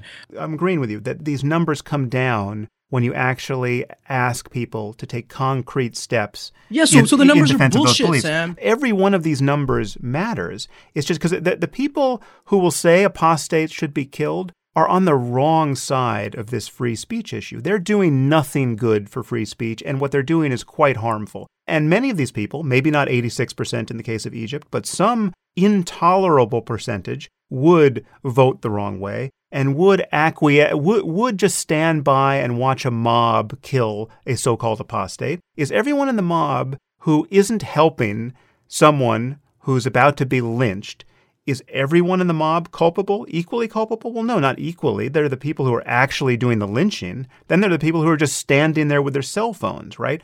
But all of these people are part of a problem, okay? And yes, there, there are gradations of belief. There's gradations of support for terrorism. There's gradations of commitment to jihad. This was the concentric circle image that I talk about in the book and that I tried to talk about on Bill Maher's show. There are the people at the absolute center of the bullseye who, yes, they are they are strapping on the C4 now because they're going to do an operation today. Let's say a Sunni who wants to blow up a Shia mosque, right? That is a full commitment. And, right? and where's the theological uh, where's the theological prerequisite or injunction for that? The whole phenomenon of takfirism and the whole phenomenon of, of, of judging other people to be apostates or in, or infidels or, or right, polytheists, right. whether or not they for fourteen hundred years was not practiced, and when it was practiced, it was by a very highly institutionalized and legalized profession of, of scholars. The, the independent Takfiri fatwas only begin in the 18th century and are perfected by bin Laden. Again, specific well, political ideologies, specific political can, circumstances, and specific it, political we, actors. We can get it. We can get into history if we ever get there. But the, the issue is, is that today, every one of these degrees of commitment to attitudes and behaviors that are totally hostile to everything we care about in, in an open civil society. There are degrees of commitment to those noxious and divisive and dangerous beliefs and behaviors that one can draw directly out of Scripture. And yes, undoubtedly, there are Muslims who want to live in open, creative, peaceful societies who do their best to ignore the least convenient passages in Scripture, just as Jews do, just as Christians do. And I have always acknowledged the, the presence of these people. And in fact, the extreme version is I hear from the, the, the ex Muslims or the Muslim freethinkers or the, the Muslim atheists who are in hiding, trying to figure out how to better their lives and their societies in a context where to speak too plainly about the problem of Scripture or the problem of believing that the Quran is the, the eternal and perfect word of God is to apply, if not a death sentence to yourself, just a life deranging contest against the religious maniacs in your society. I think you denigrate those people though when you say they don't take their religion seriously. They take the jihad verses seriously, but they contextualize them within this, the history of Islam, and they don't think that any two-cent preacher with an ugly beard on their face can just de- denounce another Muslim as takfir or can blow up a suicide vest uh, when, when children are around. The, the the the hardcore Salafis and Wahhabis and ISIS folks, they need to be opposed. You can use the Quranic tradition, the Quran, the Quran itself, the Islamic tradition, and Islamic precedent to oppose them. And there are reformers in these communities who have been doing that because they're the primary victims and, of them, right? So it's not what, just like, oh, there are these jihad verses over here, and this licenses, you know, extreme killing of civilians at any time or terrorism at all times. I mean, oh, Bernard Lewis, for example, who I think we would agree is a great historian, he said himself in, in his books on Islam that there's nothing in the Islamic text or Islamic history that would justify the kind of suicidal terrorism that we've seen you know, in modern times the people who are opposing, who are the most opposed on the front lines against the jihadists and the violent Salafis, are the people who are using the text and the traditions and the laws and the precedent to oppose them to their face. Okay, well, the people it, who can be convinced, anyways. It's interesting that you bring up Lewis because he's often disparaged as a, as a neocon shill by Islamists and and Muslim I think he's a very good historian. I think okay. he's a very good historian. So, but, okay, but so so many of your, your fellow Muslims, I would say most, hate the guy, right? Much of well, my many on the left in general okay. dislike yeah, him as but, an Orientalist. But, so, so much of my view about Islam and the and the relevant history here has been informed by Lewis. But to just to back up for a second, what do you think Maajid is doing or attempting to do in reforming Islam? You, you give him absolutely no credit for his efforts here. He's precisely engaged in this kind of theological effort to contextualize, to rebut, to find some way forward theologically for even the most devout Muslims. Do you think uh, that's new, Sam? It's not new, but it is rare. And the proof of its novelty to you should be just how reliably someone like Maajid is disparaged by his fellow Muslims. And it's not only Maajid, it's anyone else who, who's doing similar work. gets disparaged as an apostate, as a sellout, as an Uncle Tom, as a porch monkey.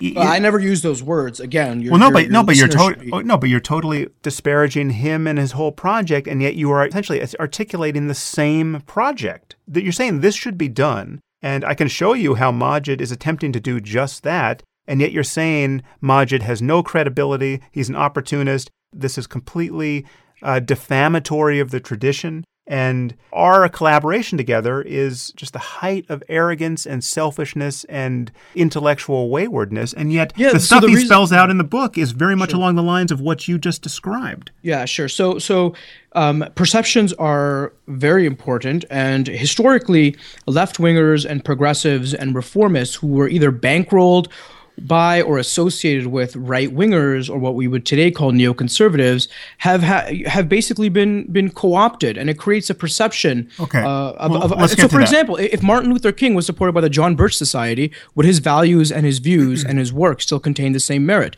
Maybe, but would, he would lose a lot of support within the African American community. I guarantee you that. Okay. Well, that, that, so those charges, those charges that you've made in this article about Maajid and, and Quilliam insofar as I understand them, are false. And so let's just get to those. So let's just get back to the text and, and keep plodding along. Okay, and just I want to can I make one point quickly about reform not being new? In 2004, the King of Jordan held a giant conference in, in Amman and invited all of the major Sunni scholars to give a fatwa. And they had a major conference there Shia scholars, Sunni scholars, people who are very widely followed. You have huge platforms in the Middle East, and they gave a fatwa together saying that no ordinary Muslim could pronounce takfir on another. It was a message of peace known as the Amman message, and I look and I request that your followers look it up. So this is not new. 126 scholars condemned ISIS's views on slavery just last year, in 2014, point by point. Right? Amina Wadud in 2005 led the first publicly mixed gender prayer. You know, Laleh Bakhtiar produced the first feminist interpretation of the Quran. This is an ongoing process, well, Sam. And so when you when you enter the debate and Maajid claims or at least has this aura about him as him being the first reformer, it alienates a lot of people on the ground. And you speak to those people, and you you know what the first thing you're going to hear is that he doesn't have standing in the legal sense and in the political and moral sense in those communities. Well, let's get to that because you make that charge below. I just want again, I want to keep moving through yeah, systematically. Yeah, yeah. Sure, sure. So you're so where, where were we? Uh, it is in the context. Sure. it is in the context of Project Islamic Reformation that the atheist neuroscientist Sam Harris and the redeemed radical Maajid Nawaz have published their latest book, Islam and the Future of Tolerance, put out by no less a publishing house than Harvard University Press. The book is structured as a conversation between Harris and Nawaz, who go back and forth over issues ranging from polling data suggesting Muslims support corporal punishment to the Islamic justifications for jihad. Compressed into its 128 pages is the entire Reformation project, except that the book's contents are as thin as its subject is grand.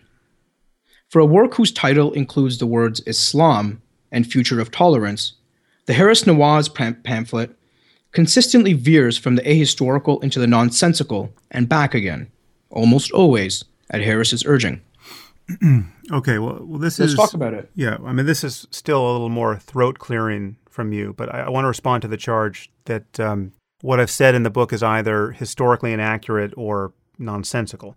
Uh, now, our, our, differing readings of history, I think, are going to be difficult to reconcile here, but uh, given how difficult everything has been thus far. But that, I think, doesn't actually matter much because, as I told Maajid in the book, nothing in my account turns on the history. I mean, I, you know, in my view, we have to deal with the world as we find it. I mean, wh- whatever the origins of uh, or the significance of something like the Crusades, for instance, that doesn't change the fact that we have to deal with groups like ISIS today and the attraction that their ideology holds for millions of Muslims. So, you know, wh- whatever happened a thousand years ago has no bearing, in my view, on the ethical or political legitimacy of violent jihadism today. Well, and, the Quran was the same as it was a thousand years ago, and there was music and civilization and poetry and peace at that point, and there's terrorism well, today, which turns, let, which means let, it's not let, textual, let, me just political. finish this point because whatever you think about that, the height of Muslim civilization doesn't change the fact that millions of Muslims today think that cartoonists and novelists should be killed for their their impiety. Okay, so debating the history in my view, is a waste of time. And, and the only reason why I brought it up in the book or, or challenged Maajid's reading of history is that I think many people, and I think yourself included, are accepting a far too rosy picture of Muslim history, which is kind of a mythology, really, and it's becoming more current in academia for reasons that, that are obviously political. I mean, that's my response Look, to the charge of being a Hitchens, Christopher Hitchens praised the works of, uh, of the Islamic Golden Age, and Bernard well, Lewis did as well. People okay, on the right. Yes, I, am not saying there was no Golden Age, and we can talk. We, uh, you, you de-emphasize it. Okay, I do de-emphasize it because I one, I think it is exaggerated, but two. I think it's actually not relevant to dealing with the, the ideas as they're currently accepted. But well, I mean, you bring well, it's you, not exaggerated. The preservation of Aristotle, okay. the advancements Let, in optics and mathematics and political you, economy; these you, are not exaggeration. Yes, you mentioned that below, and I, let's let's just deal with it when they come up in your text. But I, am happy to talk about it. I, but I'm just telling you why I think it's it's not actually relevant to get into those details. But and I, as for free speech, I think I hope we can get into that, the Danish cartoons of the Rushdie affair, because to me, again, you conflate theology with politics and political circumstances here. Okay. Those were those were politicized incidents that certain preachers used for their own self-interest. In one case, Ayatollah Khomeini in Iran, and the other case, an individual by the name of Ahmed Abu Laban, a supporter of, of Osama bin Laden. Okay. And so I hope we can get into the to the details be, because again, it's not reducible to the Quran or jihad or those evil backwards Muslims over there. All right again, back to your text, there was this charge about being ahistorical and there was this charge about being nonsensical. Now, you really think you can back up this charge that most of that what I say here is either ahistorical or nonsensical? Not nonsensical, really? That's that's the word you mean? Well, I think it, it flirts with and, and, and proceeds on the point of of nonsense at times, um, both for its superficiality and its surface level analysis, and second for the fact that it completely excludes and excuses and takes no interest in the politics of the situation. You know, you are someone who has rightly condemned and talked about ISIS and militarism, you know, in, in a very honest way, I, sh- I should say. And yet you take no interest in the conditions that produced ISIS in Syria and how ISIS became a, a, band of radicals that were decimated a few years ago to this this mega uh, terrorist organization. If there was one ISIS member on earth, we wouldn't be talking about ISIS. The fact that it exists and it has 25,000 people, Sam, has to do with politics. And your book did not address that at all. Okay, well, I, I don't think it has to do with politics. So so we just disagree there, and hopefully we could actually have a reasonable conversation on that. But but if we're going to have a it reasonable was conversation, in 2011. What was defeated? Al Qaeda Al Qaeda Al Qaeda was on the run, and Al Qaeda in Iraq, the predecessor organization to ISIS was basically defeated, very near okay. to decimated in 2011. When the Syrian civil war happens, it has territory and has ground. The secular president of Syria releases jihadists from prison. They flood the Syrian opposition, and the next thing you know, there's a caliphate. And he doesn't attack them. There are no attacks against ISIS when it's growing like a cancerous virus. There are no attacks against them until the West intervenes. And those are the reasons why instead of 10 people being in ISIS, there are 25,000, why they're on the front of our minds yes. right now. Okay, but what you have to explain, if you're going going to ascribe the cause of ISIS to politics, you then have to explain why someone living in the UK with the benefit of a degree in computer science, a third generation British citizen, or someone who's in medical school, or someone who's, who's living in, in the United States and uh, the victim of nothing, who enjoys all the freedoms that you and I do, can wake up tomorrow morning and decide that what they really have to do with their lives is sacrifice their life to fight alongside the jihadis uh, in Syria and Iraq right now. Now, now, if you're if you're going to call that political, if you're going to give some you know, tortured reading of their obviously religious motives and their and their their statements about paradise and their statements about uh, Islam and their resort to the scripture, and you're going to call that politics, right? Then words don't mean anything. But I'm, st- I'm still stuck on this word nonsensical because I think this word means nothing. You say that what I say in the book is nonsensical. I would be amazed if you can find a single statement in the book that's nonsensical. I mean, I, I will pay you $1,000 for every nonsensical statement you can find of mine in the book. I mean, go, go, go ahead, bankrupt me. Yeah, yeah. Well, I, I don't have uh, your book in front of me right now. Uh, listen, I'll give you a year to do this. Okay. Yeah. I mean, either you're going to use words that you actually mean, or Yeah. not, right? So Yeah. now, now is politics going to be one of these words that's like nonsensical? Well, look, look, Sam. Unlike you, I don't, um, I don't cry being quoted out of context every single time. There, there, there's a word that you can dispute. It's now, not. It's nonsense. not. It's not a. cr- Okay, to me, an analysis that excludes politics is nonsense. Like it's not, it's not worthy of a serious debate because politics, especially in this time, is everything. It, right, okay, it okay. matters exceptionally. Okay, let, let, let's take those statements. Politics is everything. Any analysis of anything in human affairs that doesn't include politics is nonsense. Okay, Th- those are claims about how deep politics reaches that I think are quite obviously false. Now, we perhaps we could talk about that, but we if we're going to talk about something like that, we have to use words that make sense, right? And we have to. And I mean, you're, you're just your attack on me just now about I don't cry every time someone quotes me out of context, right? The lack of charity and the lack of understanding of what I go through dealing with this issue is much of the problem I, we've been talking about thus far. I mean, I've been trying to just shine some light for you on what it's like to be a well intentioned public person raising this issue, right? Where every fucking word is parsed in the least charitable, most inflammatory way. And where, when it is someone is obviously misrepresenting you, right? Where their purpose is to misrepresent you, no one on the other side cares, right? So, you, like the, the constituency you are talking to, the, the people who would read your Salon article and love it and say, oh, finally there's a, a takedown, another takedown of, of Sam Harris and Maajid, right? I mean, so it's like the people who, who forwarded it on Twitter because they loved it, you know, like the, like the Glenn Greenwalds of the world. No, he didn't. he didn't. I, I don't think he did. And I disagree about foreign policy a lot. You have a colleague, right? I don't know if you still consider him a colleague, but you've co written an article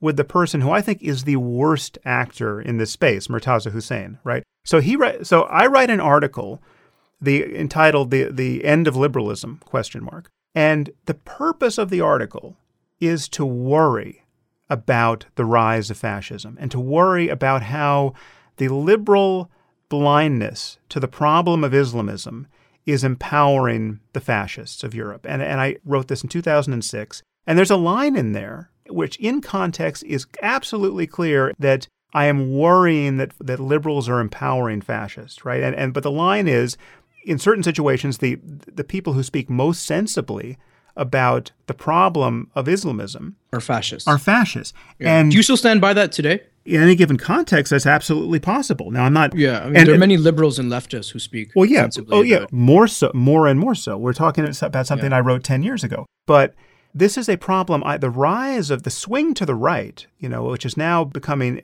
even more obvious after the, the, the refugee crisis kicked off, and the swing to the right in our own country, where you have someone like Trump launching a credible bid for the presidency. As, I mean, that was something that would have been unimaginable, I think, four years ago. That is, I again, I would argue, the result of the failures of liberals on this issue. But to come back to the point I was actually making is that Murtaza Hussain, your co-author, right? I don't know if he's a Uh, friend and, and of let, yours. can, you, can you- tell your listeners what that article was where we were co-authors? it was an you've op-ed. it, right? was, it was an op-ed in the New York Times. And what was it about? I forgot.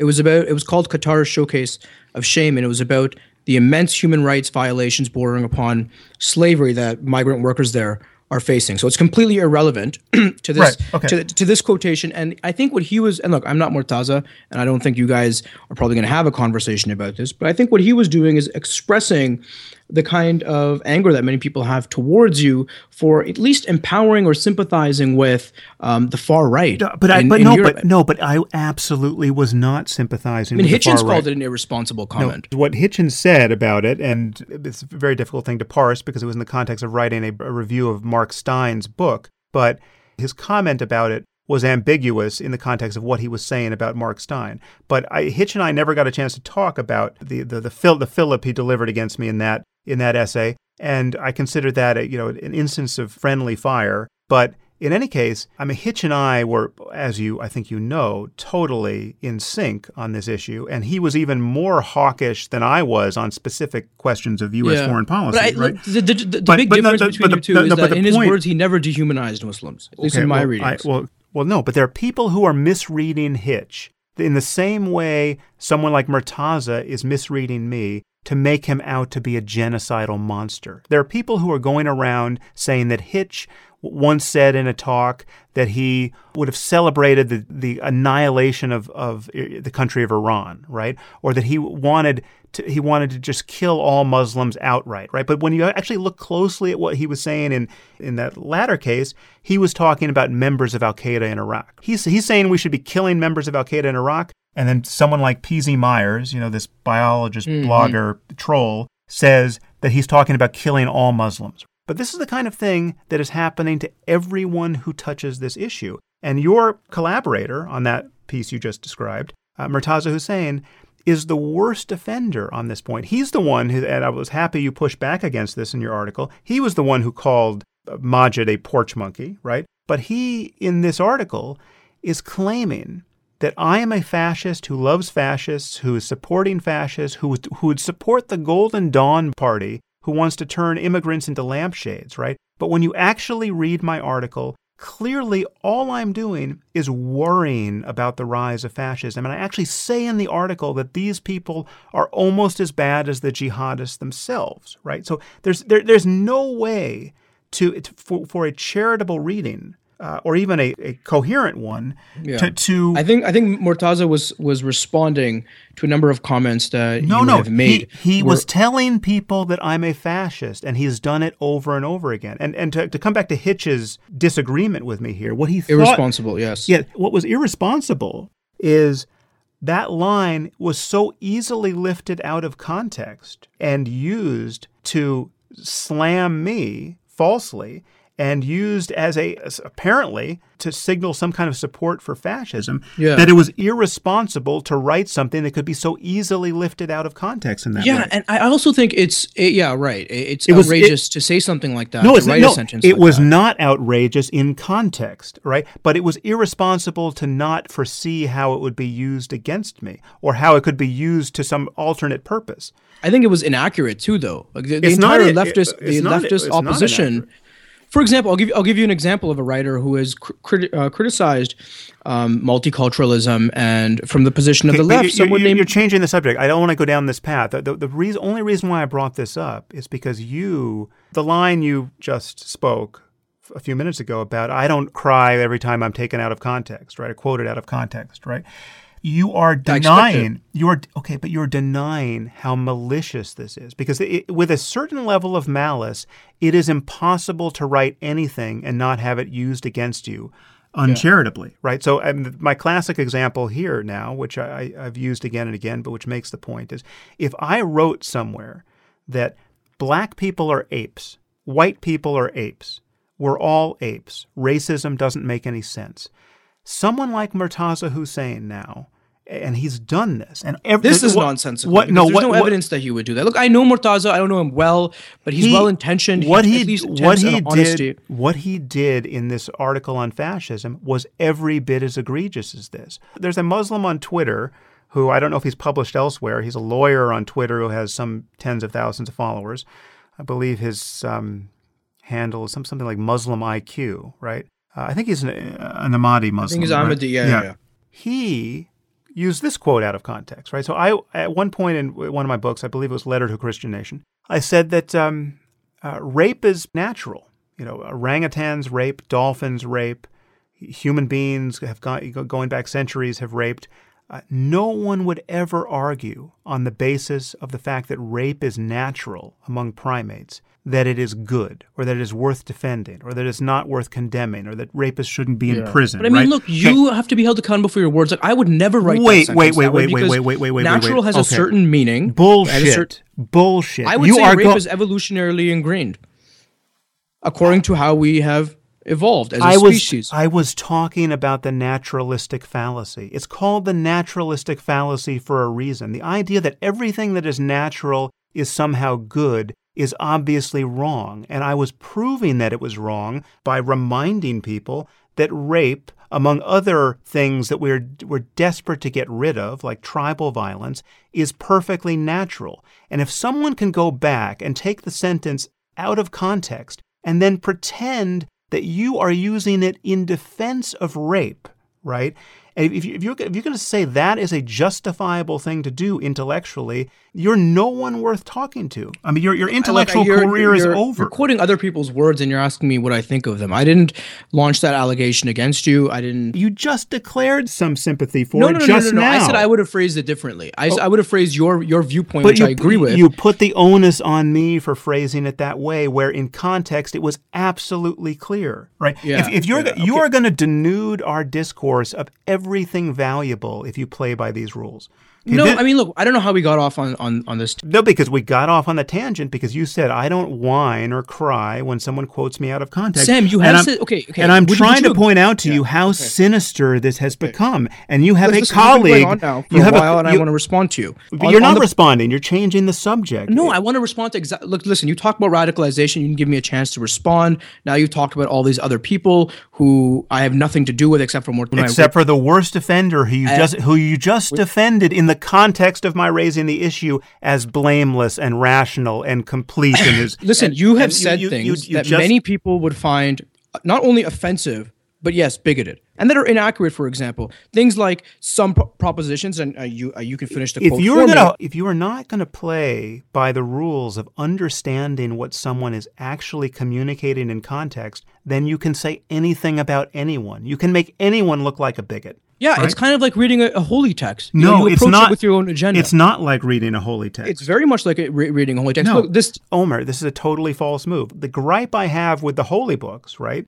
is that a plausible reading, a consistent reading, a taking of it in it in its totality, not an obviously dishonest reading, gets you something extreme and hostile to tolerance and hostile to pluralism. That is the problem. I'm not saying that you can cherry that's, pick that's factually inaccurate for you. Okay, but then it's a total mystery why the Muslim world is the way it is, right? It's a you don't want to talk about politics. You said you don't want to talk. You don't want to talk about the Syrian civil war. You don't want to talk about Saudi power. You don't want to talk oh, about Iran. I- These are all factors that I'm happy to- empowered uh, that empowered an ideology, Sam, a political ideology that did not exist before. Specific doctrine marshaled by a specific organization, specific organizations that you you don't want to engage in all these other factors. It's just not as, true. if, as Well, if we can isolate. first of all, it's isolate not true. theology in a lab. Well, we can isolate it. If I, I've just showed you how we could isolate it. If someone can wake up tomorrow and decide to look into Islam, right? That someone who lives in Marin, like John Walker Lindh, or someone hmm. who lives in Orange County, like Adam Gadahn, who joined Yeah. Al Qaeda, right?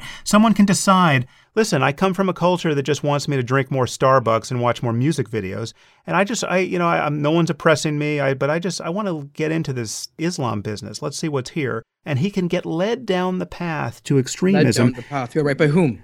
By the fucking texts. Yeah, or by the fucking terrorists too. And the radical if you look at the statistics for example that come out of France, 80% of the jihadists come from non-religious families. For example, a majority of them go to join ISIS That, with that, their friends. that, with that their is a totally misleading statement. To, to, to come out of a non religious family means nothing. That does not exonerate religion. Every, there are people who find religion in their teens, in their 20s, right? It doesn't tend to happen in your 80s, but there are people who find religion in the context of a non religious upbringing that doesn't make their commitment eh, or belief in the theology any less religious. they they they find religion that's right they're born again into it and added to it is this sense of excitement and joy for recreating and creating for the first time a utopian project that gives their lives a lot of meaning right it's not as if look if, if these people wanted to go and study islam and understand it and get the quran the, the textual nuances of it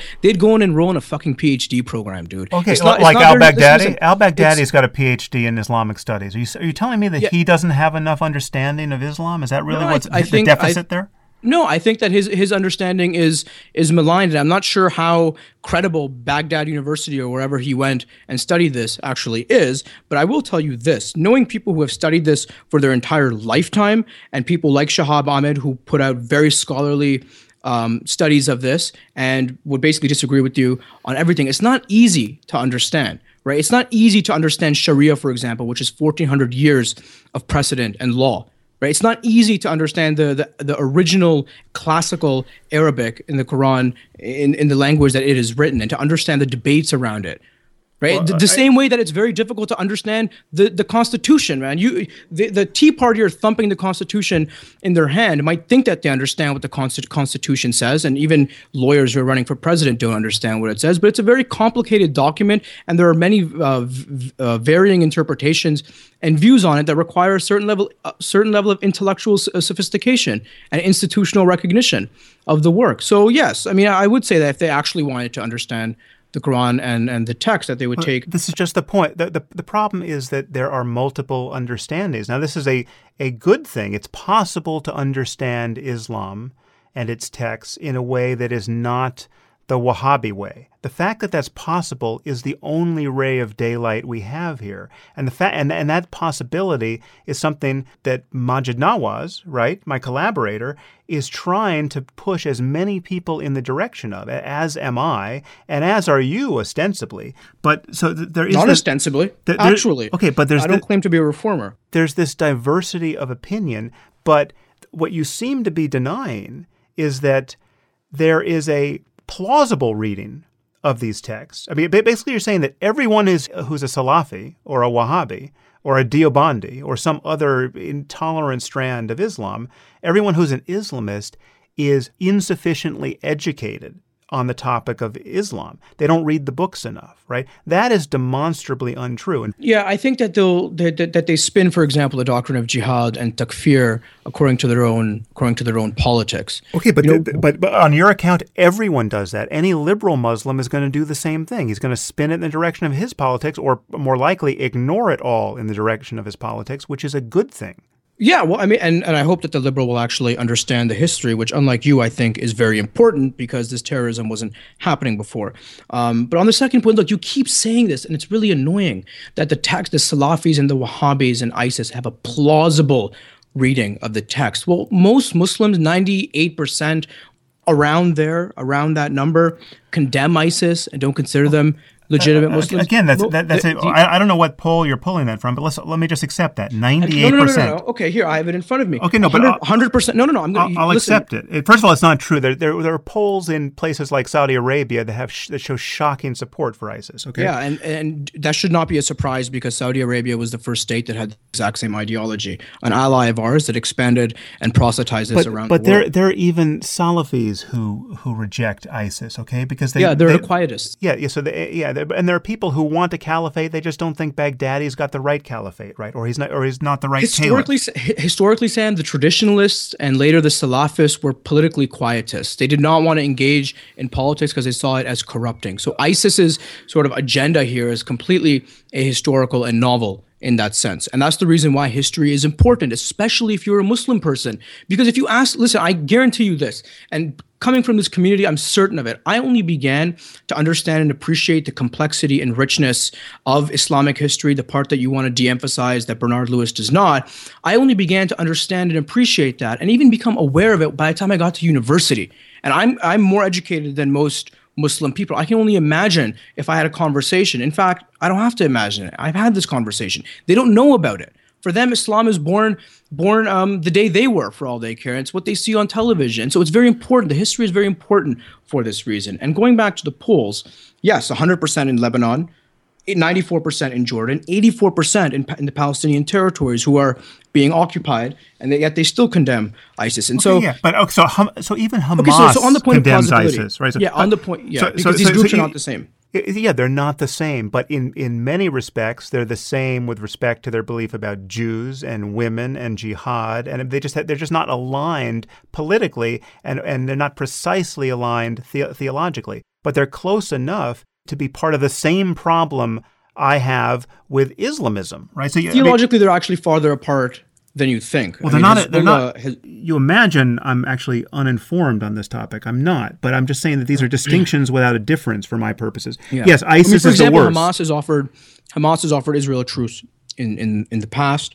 Um, they've worked with Israel on, on security. They're still a terrorist organization. Not that you've asked me to say that, but I think that they yeah, are. but as you- and as you know, and ISIS would never do that. Okay, yes, Al Qaeda would never do and, that. and and also it's very likely that Hamas would do it based on theological reasons in a way And that they it- don't. no, no. There, you can also offer a truce in a totally cynical and predatory way, where it's just you're just basically rearming during that truce. As you know, there's a theological basis for that. Hamas also stopped suicide bombing for theological and political reasons, and now they actually need to rein in Islamic Jihad and other farther right wing groups within the Palestinian territories who want to suicide bomb.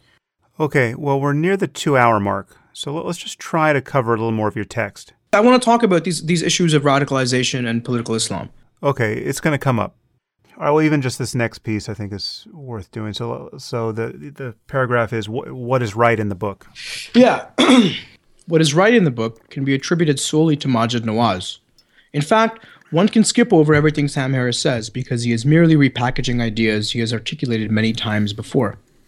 Among the elementary truisms Nawaz points to, addressing the grievances many young Muslims feel, changing the narrative the Islamist demagogues have mastered, injecting a dose of cultural liberal- liberalism into conservative societies to induce progress on women's rights and free speech, raising the low expectations held by too many Americans about supposedly thin skinned Muslims who cannot take a joke and must be coddled. Well and good, and self evident enough, except to the most benighted ideologues. okay, so. And I hope we can talk about what a strategy for um, actually inducing that kind of progress looks like. I proposed one earlier in our conversation about supporting the leftist and progressive element in the Middle East and Muslim world that exists, existed in the form of the Pakistan People's Party before it, it was co-opted by by the right, existed in the form of Wait, I'm going to list off some of these people so, so your listeners don't think that. Well, you, you, you, you can't, but just just do it when we start talking about the text. I mean, so okay. I, I, just so you bring up two things in this paragraph that uh, that I want to deal with. I, I, I, think your frame, again, your framing of this issue strikes me as just false here. So the, the first point is you seem to be claiming that all of this is so obvious, right? All the, all the points that, that Maajid makes are so obvious as to not even require as to not even require saying, right? So it's as though all Muslims sound exactly like Maajid. And I can't imagine how you can say this, but. Well, I can say it because I know Muslim reformers who have been working on the front lines of these issues okay. in America, in Canada, in Britain, and in the Middle East and South Asia. That's okay. why. There are, I'm sure you can point to, I, I know a few other Muslim reformers, right? But there's almost no one who sounds like Maajid. I mean, you don't even sound like Maajid, right? And that's why Maajid is such a breath of fresh air, right? And and, and that's why he gets so much abuse from his fellow Muslims. If if, if you think that what he's no, doing is totally obvious, right? If you think that it's, it's uncontroversial to say that we, we need to go from pluralism to secularism to liberalism, as he does in, in our book, then you have to explain why he gets so much abuse. A great friend of mine, Ali Eteraz, who is also a writer, was call was writing against uh, what he calls Falwell Muslims in 2007 in a five-part series for The Guardian. Now he steeped that in Islamic history and he offered a way forward that was actually plausible. In fact, it influenced me about creating and supporting and fostering or recreating actually the Muslim left, which already exists in nascent form in every single country. Um, and so these reformers reformers already exist. I mean, you said I don't sound like Maajid Nawaz. I take that because of my good Canadian accent as, as, as a compliment. I wrote an article after Charlie Hebdo. And I said that those cartoons should be republished because no community deserves special treatment. Right? And that's something that Maajid and I and you and I would agree on. The reason why Maajid Nawaz is criticized by people like Haroon Moghul, by many others within the Muslim community, why he lacks standing, and by standing I mean legitimacy within those communities, is because he's seen very often as lecturing them from the outside do you know what someone told me? Someone told me I don't. A conservative Muslim said he didn't need uh, a lecture from a former jihadist because he didn't have any inclination to become a jihadist. He was just trying to practice his Islam. And this person and many people like him don't take Maajid Nawaz seriously. They don't read him and they're not going to listen to him but they will listen to the to local community organizers working every single day within Muslim communities in mosques and community centers, and have been doing so for the past thirty years. Yeah, okay, well, and uh, those those who are politically organized in the Middle East and South Asia. Right, but the difference between Maajid and those people, and the reason why Maajid is so much clearer on the points that we need to get clear about, and the Muslim community needs needs to get clear about points like free speech and the rights of the minorities within the minorities, the rights of gays and and uh, women and freethinkers and even apostates. The reason why I can count on almost one hand the number of people who are as clear as Maajid in the Muslim community on these points is because they are not practicing the kind of identity politics that these other people practice, the people like Murtaza Hussain, or and the kind of identity politics that I certainly read in your in the background of your piece, and then I hear Where? hear Where? in the background Where do I what you're saying. practice? Where do I practice identity politics? Well, it's it's your I'm whole opposed to identity politics. well, no, I'm but it- liberal. but it's no, but it's your whole beef against Maajid is not being sufficiently rooted in the community. Is it, That's that a basic no standing. proposition. If you want to change a community, if you want to influence change, you have to be seen as a, as a le- legitimately rooted within that community. well- well- go back to Ma- Malcolm X or Martin Luther King. These people would not have influenced change if they were seen as outsiders. This is a fundamental political principle. Yeah, but that okay, but that is also a problem with the state of the community. It's a problem that's to see everything through the lens of politics and identity politics, even worse, is a problem when you're talking about, for instance, the Charlie Hebdo cartoons, right? It- it's, it's entirely legitimate for Muslims to feel like Maajid Nawaz is not one of them because he is getting taking money from right wingers. Well, let's get to that because that, that's not true. But but first of all, Okay, it- I- it- I- it's I- not legit. It's not legitimate because think about what you're saying about think about Maajid's story, right? First of all, he wasn't an Islamist. He wasn't a, a jihadist, but he was an Islamist. He had a Muslim family, which he lost when he lost his Islamism, right? So he had a hijabi wife. He had a son with her. They're both estranged from him because of Islamist ideology, right? He ha- he runs an organization that that is staffed mostly by Muslims. They also have Muslim families. Uh, The, the idea, I mean, uh, later on in the piece, you say that what, what he has to do is talk to more Muslims. All he does is talk to Muslims. He's lived in, in multiple Muslim countries. He speaks fluent Arabic and Urdu. He's studied with theologians. He, to say that he's not rooted in the community is crazy. Now, I understand. he's not perceived as Okay, being rooted in the he- community for those reasons. And he's not perceived because of he's the buddying up to right wingers of the Sam, identity That, that, he's- that oh. delegitimizes him. Look, he is a political reformer, and so he should understand the basic equations that that determine political success. We'll get. and he is want to get to your actual Okay. statements about him in the piece, but Okay, okay, but So, I, I want to respond to a quick look. I agree with you. The minorities within the minorities must be protected, right? However many atheists there are in Saudi Arabia or, or Egypt, they need to be protected, and we must speak out on behalf of them so that the Muslim right, the Falwell Muslims, don't don't um, dominate the narrative. But one thing I don't hear you speak out about are all those the Muslims in the majority who have very often been killed and maimed either by their own dictators whom we we have supported or by by our bombs. You know, Stephen Walt, the Harvard uh, professor, did a back of the envelope uh, examination of how many Muslims in the United States has bombed and, and killed, and he came up to 300,000. There were al- almost a million people who were killed in Iraq, 1,500 civilians in Gaza. Sisi has ki- estimatedly killed thousands of people. Bashar al Assad, and here our inaction is, is, is culpable.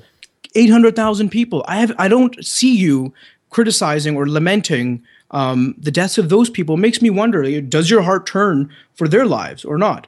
first of all, I do lament collateral damage. In fact, my my discussion is, of you dehumanize it again. Collateral damage. These are individuals, Sam. These are people who have been I, am massacred not, I- and maimed. No, no, I, I don't mean to dehumanize uh, with that phrase. I mean that that is we can talk about that being a problematic phrase, but I'm just referring to the fact that there are people who have been killed in wars. Some wars that I think are defensible, some wars that I think are not. Right? I mean, there's a difference there. I I, I view the war in Iraq and the, the war in Afghanistan differently, but collateral damage is a huge problem in war, and it's it has been for a very long time. We won what I think everyone views as a necessary war against Germany in World War II, and the level of collateral damage there was just as horrific as ever happened in human history. And so, and now the Germans are our friends, right? So now if you're going to look at the bombing of Dresden, I think in retrospect that's it was probably indefensible even at the time. Uh, and tactically unnecessary, but let's say it was tactically necessary. Our generals would have our generals would have been in Nuremberg if we lost that war. Though Yeah. that was a war crime, as was Hiroshima. So yes, Well, I agree with you. uh, Okay, so no, but there there are there are debates on. I I think there are reasonable debates on all of these points in terms of, and I think Hiroshima is more certainly more debatable than Dresden. But in any case, we waged war against Germany and Japan uh, at a scale that is uh, that no one could contemplate now, and, and and certainly no one could be sanguine about defending ethically. And now the Germans and the Japanese are our friends, right? I mean, and we went we went into those societies. We didn't rape and kill everyone and steal all their their material wealth and enslave them. No, we went in and rebuilt their societies with them, and now they are our allies. And that is the world. And, and that, one, there's two things to, to, to realize about that. One is that it reveals something about the importance of our intentions in waging that war. Our intention was not world conquest. We weren't trying to execute a genocide against Germans and, and Japanese. And there really is no moral equivalence to the two sides in that war. When you ask what the Germans would have done if they had conquered the world, or the Japanese if they had conquered the world, we would have a very different world we, we would be living in now. And so even the analogy you drew to Nuremberg there was false. Yeah, okay, well, look, in, intentions in foreign policy are actually the most useful and the most irrelevant to okay. analyze an, an, an okay. ethical an ethical and the reason why is because you can have great intentions and, and kill a million people and you yes. can have awful yes. intentions and it's not and doesn't often turn on the weapon. So yes, World War II is in some cases not a useful analogy today because all the norms and laws that we've developed internationally since then were, were a response to that brutality. And we don't want to go back to what it was like bombing Dresden or dropping a nuclear bomb in Hiroshima and Nagasaki. But the right? de- but the deeper but, issue eh, there's no way around the deeper issue, which is to wage any kind of war, even a necessary war, it runs the risk of collateral damage, which yeah, but which these in, numbers detail, are huge, oh, Sam. Oh, yes, okay, so, for the most no, sophisticated but, militaries. No, but okay, fact, some of these okay, some of these said, some of these numbers are, are are some of that data is highly politicized, and I don't know what the numbers are in certain cases because, uh, for instance, the U.S.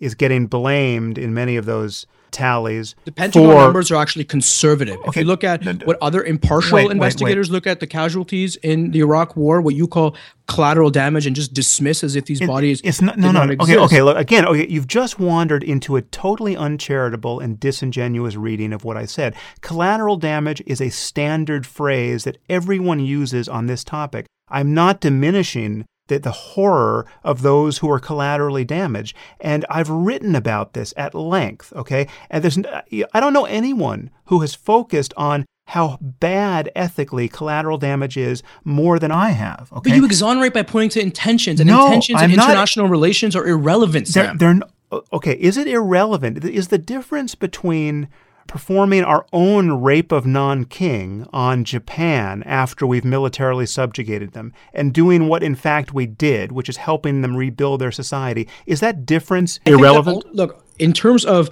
foreign policy and international relations, if we hold the highest principle human rights to be we want to save lives and we don't want innocent people to be killed that turns on consequentialism right anyone and the, the, this goes back to thucydides the intentions are irrelevant because people have often oftentimes very good intentions to do horrendous things or they have awful intentions and they end up doing less awful things yeah okay, right but, so, uh, so but, in, but the, in the, the difference there, Omer, is that the intention is the only so guide to what Japan they're going raped, to do next. Japan had a rape of Nanking that they intended and that they executed and that they were able to implement. Now, if you suppose that their intentions were great and that what they wanted to save China from the Communist Party, for example. They wanted to reclaim China. They had very benign intentions, the way the colonial and imperialist powers did. And yet, more people were raped than would have been had they had awful intentions. Then the, the ethics of that leads to an absurd conclusion, right? The fact is no. that the United this, this was this was the point of contention between you and Noam Chomsky, again, who I have some many disagreements with, especially post 9/11. But intentions in foreign policy, this is the reason why it, uh, uh, the morality of an action or the ethics of an action cannot turn on intention because a every Western policymaker claims to have great intentions, and b if our highest principle is saving lives and not having innocent people killed, that's consequentialism, and that turns on how many people have actually no, died. Okay, well, first, no, I've written at great length about consequentialism. I've written an entire book putting forward my version of consequentialism.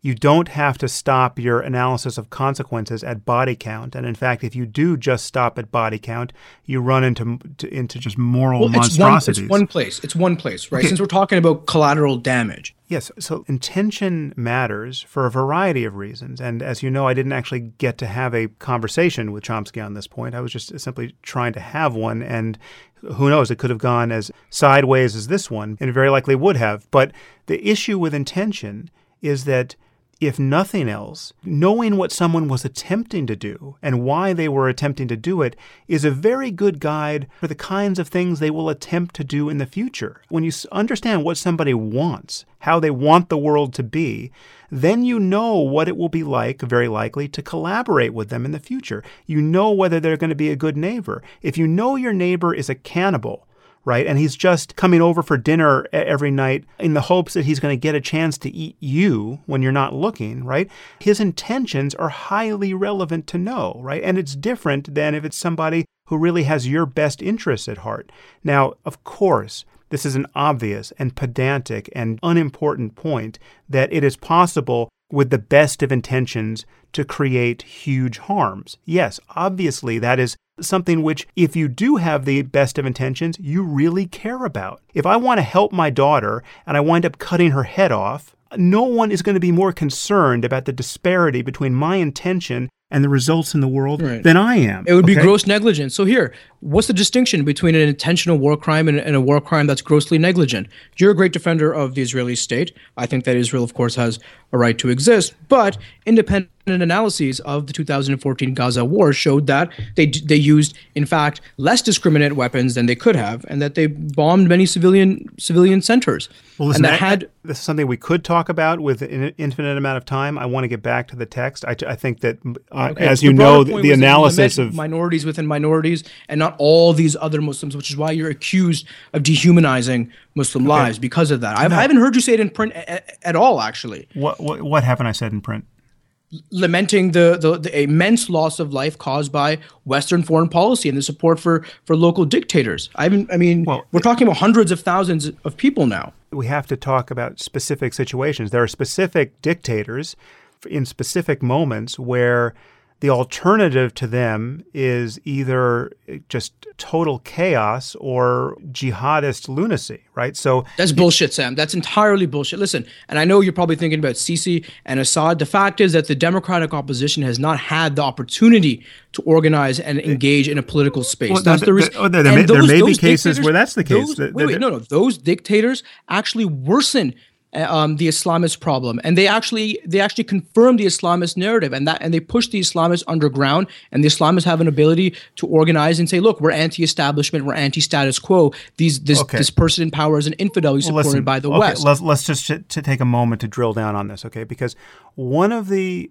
main criticisms of the war in Iraq, right, which I did not support, which I always just said, I don't know if this is a good thing or a bad thing We'll know in the end based on consequentialist analysis, but it looks like a, a, dangerous distraction from the war in Afghanistan. That has always been, uh, you know, at the time when people were supporting it and people were against it, I didn't know what I thought about the war in Iraq. But the people who looked at it then, and certainly the people who look at it now and say we are culpable for all the death and destruction caused by our misadventure there, they say this either explicitly or implicitly claiming that we should have left the dictator in place, right? We should have left Saddam Hussein in power because deposing him just pulled the lid off of all the sectarian hatred that we should have known was there, right? We are we are morally culpable for our ignorance and our negligence, and we pulled the lid off of this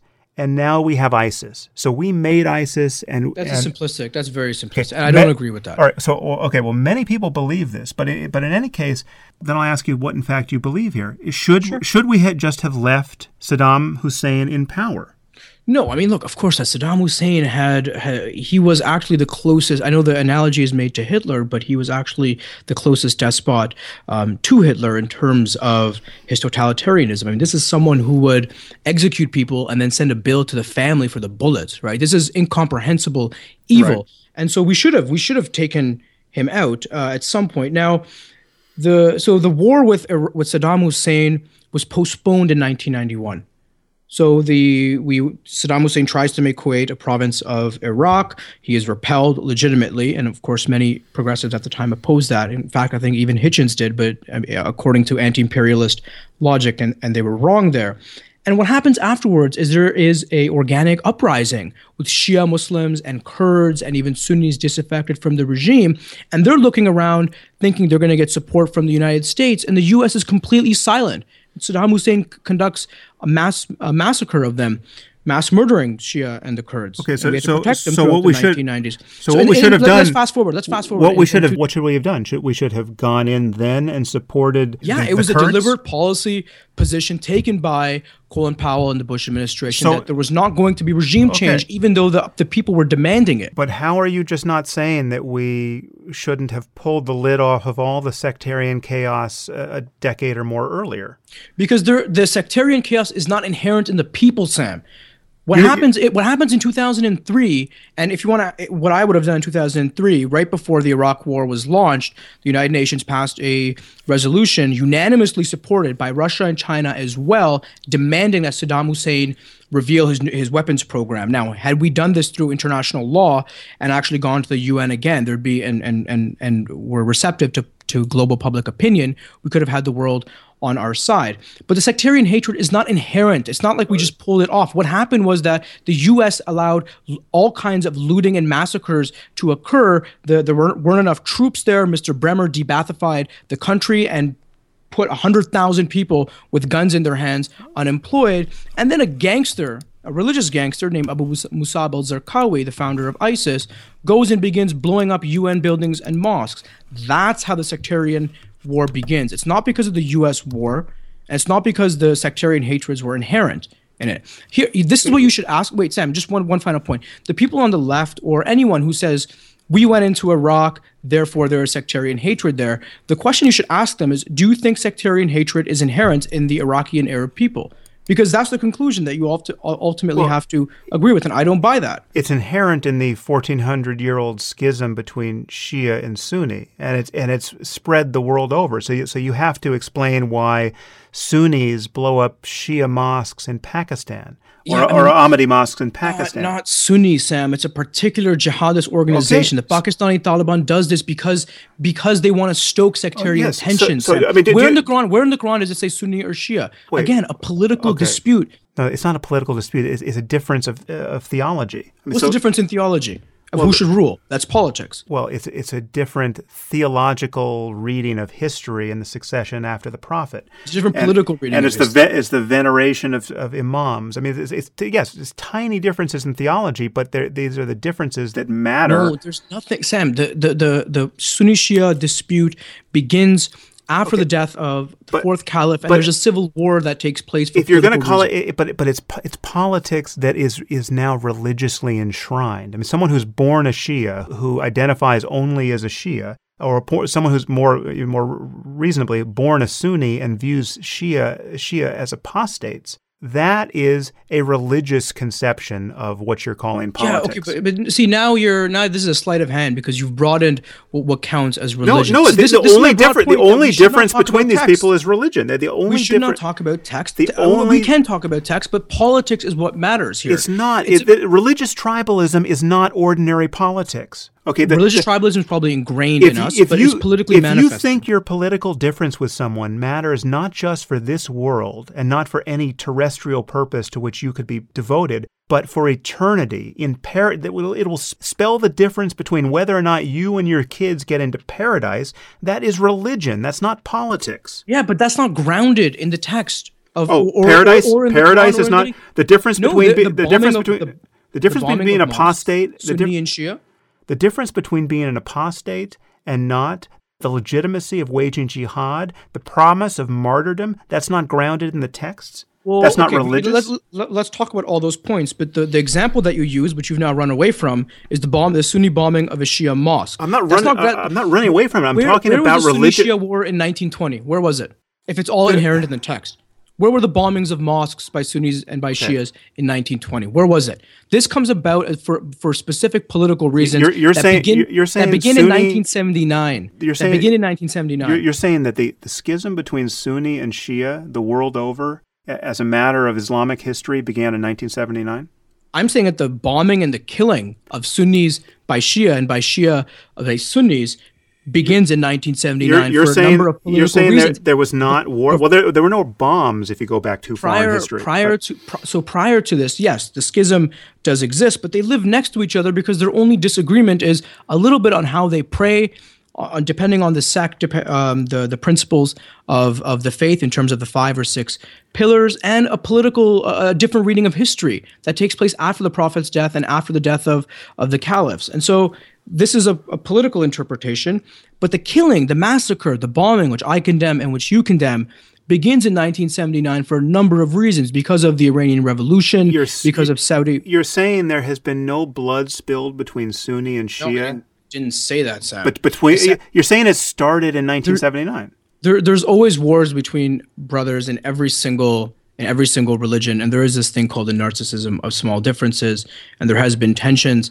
I'm saying that the, the modern incarnation of the Sunni Shia war that we've seen with Saudi executing sh- the, the, the Sheikh and 50 people and Sunnis blowing up mosques, Zarqawi and ISIS blowing up mosques in, in Iraq and ISIS executing Shia, that begins in 1979 okay. for specific political reasons that apparently you don't want to discuss. No, no. Well, to say that. Mo- it's not theology there. To say that modern anything begins recently is is a tautology, right? I mean, so yes, bombs didn't exist until what the end there were of the, no mass killings. The 19th there were century? no mass killings. There were no organized, premeditated murder of Shias before. Yes, there might have been isolated pogroms that happened, but there was nothing like we've seen now. It's okay. enti- for 1400 years largely. Yes, there also Muslims lived in peace the, yes, with, with each other. Well, no, okay, for, and very often with with with Jews and with Christians. All right. Well, now um, uh, we're going into a, variant reading of history here, which you are going to. Well, again, I, do you want me to quote, quote you Bernard Lewis on this? Because he said that it was much better for Muslim for Christians and Jews to live in Islamic in Islamdom yes. than it was for non okay. non Christians yes. and, and non Jews. And, that's in, and that says absolutely nothing good about Islam, and just reminds us how terrible Christianity was in the 14th century or before right? Well, you so, have to historicize your comparisons, right? You can't compare it to 21st century. No, I'm. The I, nation state is born in I, 1640. I, I am the first to admit how horrible medieval Christianity was, right? So it's, it's not, but you're drawing the wrong conclusion from that. You're saying that life for Christians and Jews was fine in the Muslim world, which it wasn't and never was. Okay. Well, look, you have and to you, you by, have to contextualize by, by it. Though. What's your definition of fine? Is it 21st century Switzerland? Then of course not. But if we're talking about the entire world that existed outside of the Muslim world at that point, Islamic listen, civilization, with both which both Hitchens and Bernard Lewis have praised for its diversity and openness, then that's the comparison you need to be making, Sam. Otherwise, well, it's well, ahistorical no. and it's unfair well, to no. say, oh, well, Switzerland listen, is nice now. Listen, it was possible in the 5th century BC to come up with a a more benign, more tolerant, more open minded view of the universe than, than the Abrahamic tradition ever managed, right? There were Greek philosophers, and there were Buddhists, and there were Jains, and there were people in other traditions who had ethics that were far more modern than anything Christianity, Judaism, or Islam managed for over a thousand years, right? So don't give me the, the story about it being ahistorical, right? It's possible for human beings to realize they don't want to keep slaves or, or force their women to live in bags or p- perform clitorectomies on their daughters or anything else we rightly deplore now and which is still part of our world. It was possible to realize that 2,000 years ago, and some people managed it. Okay. Yeah. Well, you know what? The civilizations that existed, you have to compare them A against each other, and B, you can compare them to the modern conception of rights, for example. So sh- the Sharia, as it was practiced in the 9th and 10th century, gave women property rights. It gave women the right to divorce. It gave right women the right to inherit. And again, I'm no no fan of these regimes, but I'm trying to I don't want to say educate you, but at least provide some facts. Women were fighting on the front lines of wars that, that the Muslim armies had. And that's something that ISIS won't even allow today. The Ottoman Empire banned slavery in 1839. The United States didn't do it bef- uh, until, uh, um, until a few years later. Um, and so, like, look, we have to contextualize it within the history. This is the debate that I want to have. Because okay. if it's if it's all in the text and the, the, the, the text is dead and it preaches terrorism, and there's a connection between beliefs and consequences, as you say, then why wasn't it happening before? Well, it was happening before, but it was happening in a, context of less technology, right? So you don't. You, it's only so many people you can kill with swords and spears, right? So yes, uh, uh, bomb making technology changes the game, and nuclear bombs change the game. Dirty bombs even change the game, and this is what I'm worried about. But These massacres were not happening. But if but uh, listen, there are massacres of Jews going back Uh, throughout Muslim and Christian history, and at no point was it a good scenario to be a Jew living in the Muslim world or being or, or living in in, the, the, in, under Christendom in the Middle Ages. It just simply wasn't, and Although it wasn't you for recognize religious that reasons. there were some doctors and philosophers and polymaths who were Jewish and played Yes. very central roles within Yeah. Islamic empires, right? Yes, okay, and we can probably number them on one hand. Okay, so it's I mean, I don't know about that. Listen. Oh, we can talk about the golden age of of Islam if if you insist, but I I, I just want to go back to a point you made about my putative misunderstanding of the facts on the ground in a country like Iraq. Now, obviously, I'm aware that not every Iraqi is or was a jihadist, right? So when I'm talking about the sectarian hatred between Sunni and Shia, I'm not saying every Sunni or every Shiite hated his co-religionists, right? I, I'm well aware that that these communities intermarried. I'm well aware that there are millions of Muslims in even in these contexts who just want to live normal lives and are not, by any definition, highly energized religi- religious sectarians, right? And eager to fight an internecine civil war. So when I talk about pulling the lid off of this, I'm not talking about 100% of Iraqis just starting to commit murder based on their religious differences. But there's enough of a commitment to that in these societies that we are getting blamed for not having foreseen it. And I mean, to, to rewind the tape all the way back to the point where we first started to, to talk about dictators, it is not a crazy position to say or to wonder or to ask the question because we are being blamed endlessly now for not having done that. It is not crazy to wonder, well, is this society just too divided along religious lines? And it, is it too lacking in the kinds of institutions that you need in order to have a, a viable democracy and a commitment to civil society for us to just depose the dictator, no matter how bad this dictator is? And that's Yeah, it. That, that's yeah. a that's a question that it may be very difficult to get an we may only know in retrospect what was true but again it is one of the main reasons why people think we were completely wrong morally and, and, and remain totally culpable for the resulting devastation for going into Iraq in the first place. Yeah, well, you know what? Going into a country and doing it negligently and not having enough troops and and completely de-Baathifying the army and basically creating the space for a terrorist group. Yes, we are culpable culpable for that. Very much so. But I would argue that what all those failures you just listed were largely, if not entirely, the result of our not understanding the level of religious sectarianism. The No, ri- it's not un- no, the our risk understanding of how to do civil war. regime change. That's what it was not. The, the sectarian hatreds were not. i- You didn't just take the lid off of something that was brewing for 1400 years. That's not how it happened. How it happened was that armed men who were worried about um, their lack of protection organized and no longer had a Okay, job. Yeah, but they were they were worried about their lack of protection because of the sectarian threat. Do you think that if Iraq was hundred percent Shia or hundred percent Sunni, we would have the same result when we ineptly deposed Saddam Hussein? I don't know. I mean, maybe I- there would be different sects. I don't know. no. I think no, I think no, tribalism is inherent. Don't inv- invent different sects. I'm talking about hundred percent Sunni or hundred percent Shia. No different. A single sect. I think at that point, if Iraq was 100% Shia, what you would see is there would be ideological warfare. Warfare. If all the other assumptions hold, if we just, if there's not a functioning government, if there's any kind of looting, all the, all those assumptions hold, then you're going to see ideological warfare. Yes, I mean it's been done before, but you you you think that sectarian hatreds are inherent, and you want to support dictators because Islamists. Because what comes afterwards I'm not. I'm, might no, no, no. worse. You're, you're spinning this the wrong way. I'm not. One, I'm not saying in, in, inherent to what. It's inherent to the definition that we that you inherent to the society. you belong to a different sect than I do, right? It's inherent to the two people who for whom their religious tribalism is the most important political variable in their lives. If you get rid of the tribalism, it's not inherent. It just it's in, these are ideas. Right. So it's Right? it's, it's politics again, right? We're talking we're in we're, we're in the field of politics Well, now, no, not I- theology I, as no, I- thought. No, we're no, we're talking about religious politics. I will grant you that the, the theological differences between Sunni and Shia are minuscule, but the the totality of their political difference is their religious identity. Right? And and the, the religious importance they see in it. It's not a political importance. We're talking about eternity here. No, we're talking we're about talking about martyrdom. power. We're talking We're about talking power. about paradise. The- we're talking look. about the suicide bomber. There is a Sunni who's going to get up this morning or tomorrow morning or the day after that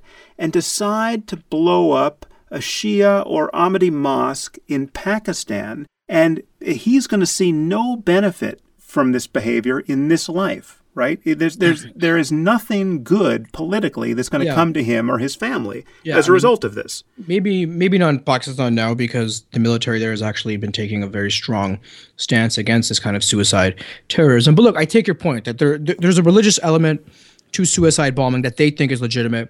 I don't think is. But I think like the problem with the Sunni Shia conflict and just reducing it to that is that you exclude other kinds of analyses. So, for example, Shias were living peacefully in Pakistan for most of its history, again, up until after the Iraq War, uh, sorry, the Afghanistan War.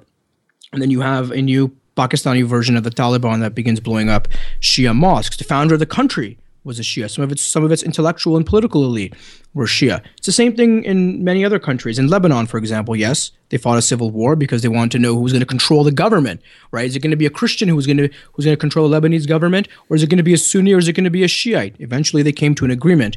Now, it's the the Shia militants and the ISIS folks who are threatening them. Um, in other Okay, well, countries, in other countries as well. I mean, look in in Iran, which you would say is an Islamist regime, and I would agree with you, and you would think that they're trying to put all the Jews to death. There's eight thousand Jews living in Iran. There's a seat reserved for them in the parliament. They're very proud of their Persian Jewish identity, and so it's not just Well, the first of all, it's not. I mean, as you know, the mandate under Islam, however doctrinaire, is not simply to kill all the Jews, right? I mean, there's there's the whole business of hel- allowing them to live as dhimmi, which it's they. Christianity. Yeah. So it's it's not again the only way to constrain this eh, so that we're actually talking about anything coherent is to is to I think come back to specific points. And I want to return to the the paragraph you just read because you made another point uh, after claiming that that uh, everything that Maajid is saying is obvious and that so many other people are doing it. You made the point that. Uh, Something about supposedly thin-skinned Muslims who cannot take a joke. Now, I mean, and this is the kind of writing and this is the kind of attitude that I just find just impossible to to square with the facts, and I just it, it seems to betray a kind of identity politics or just a lack of engagement with with the problem. So, what do you mean by supposedly thin-skinned? I mean, are you, so are you doubting whether such thin-skinned Muslims exist, or that are you, are you just saying they're a tiny minority? What are you saying?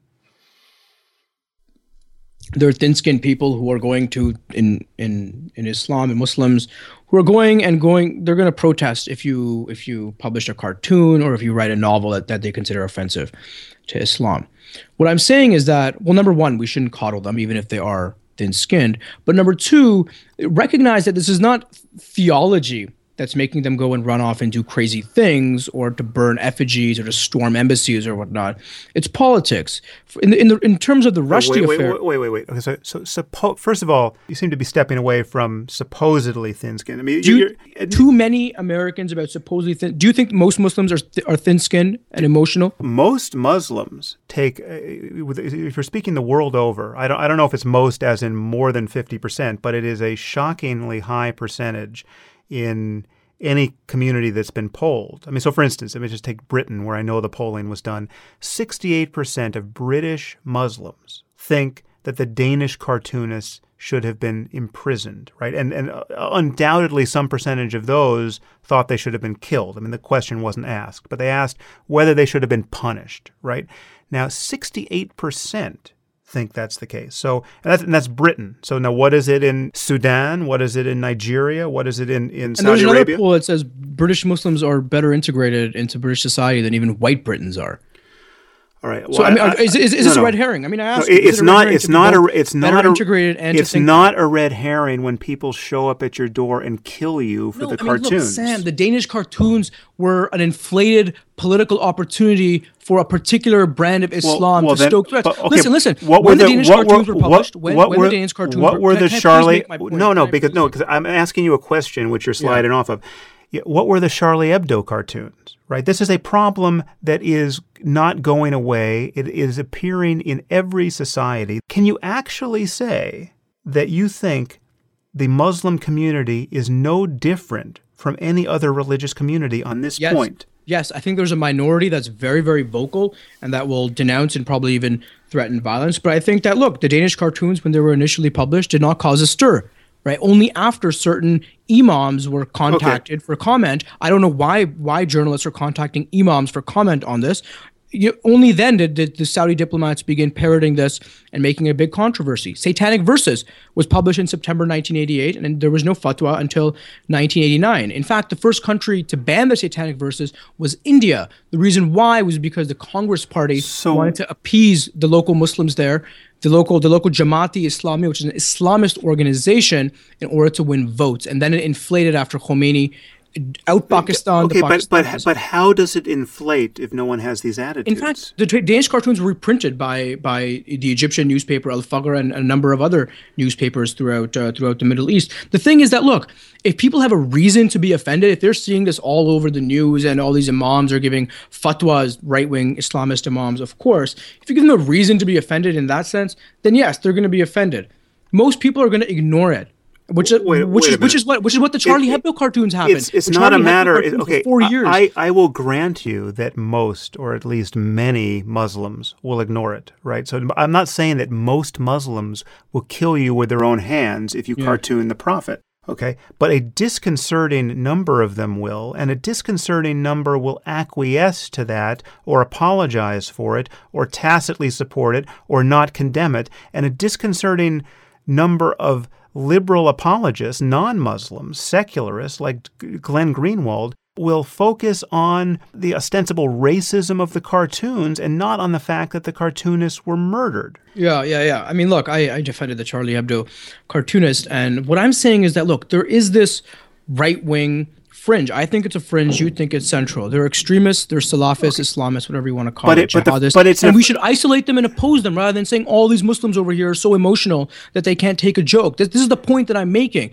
That the Danish cartoons, the Satanic Verses, the Charlie Hebdo cartoons initially did not cause controversy because people ignored them. People are busy. They got shit to do, you know. But once you start calling up the imams no. and making this a big political issue, and the Saudi diplomats and the Pakistani diplomats are, are want, want this kind of stuff to be banned, then yes, the the people who are pro Sam, think about this. The people who were protesting in authoritarian countries against these cartoons, these people are not allowed to protest, right? How how did all 100,000 protesters or whatever the number was show up into authoritarian squares that are closed off for demonstrations?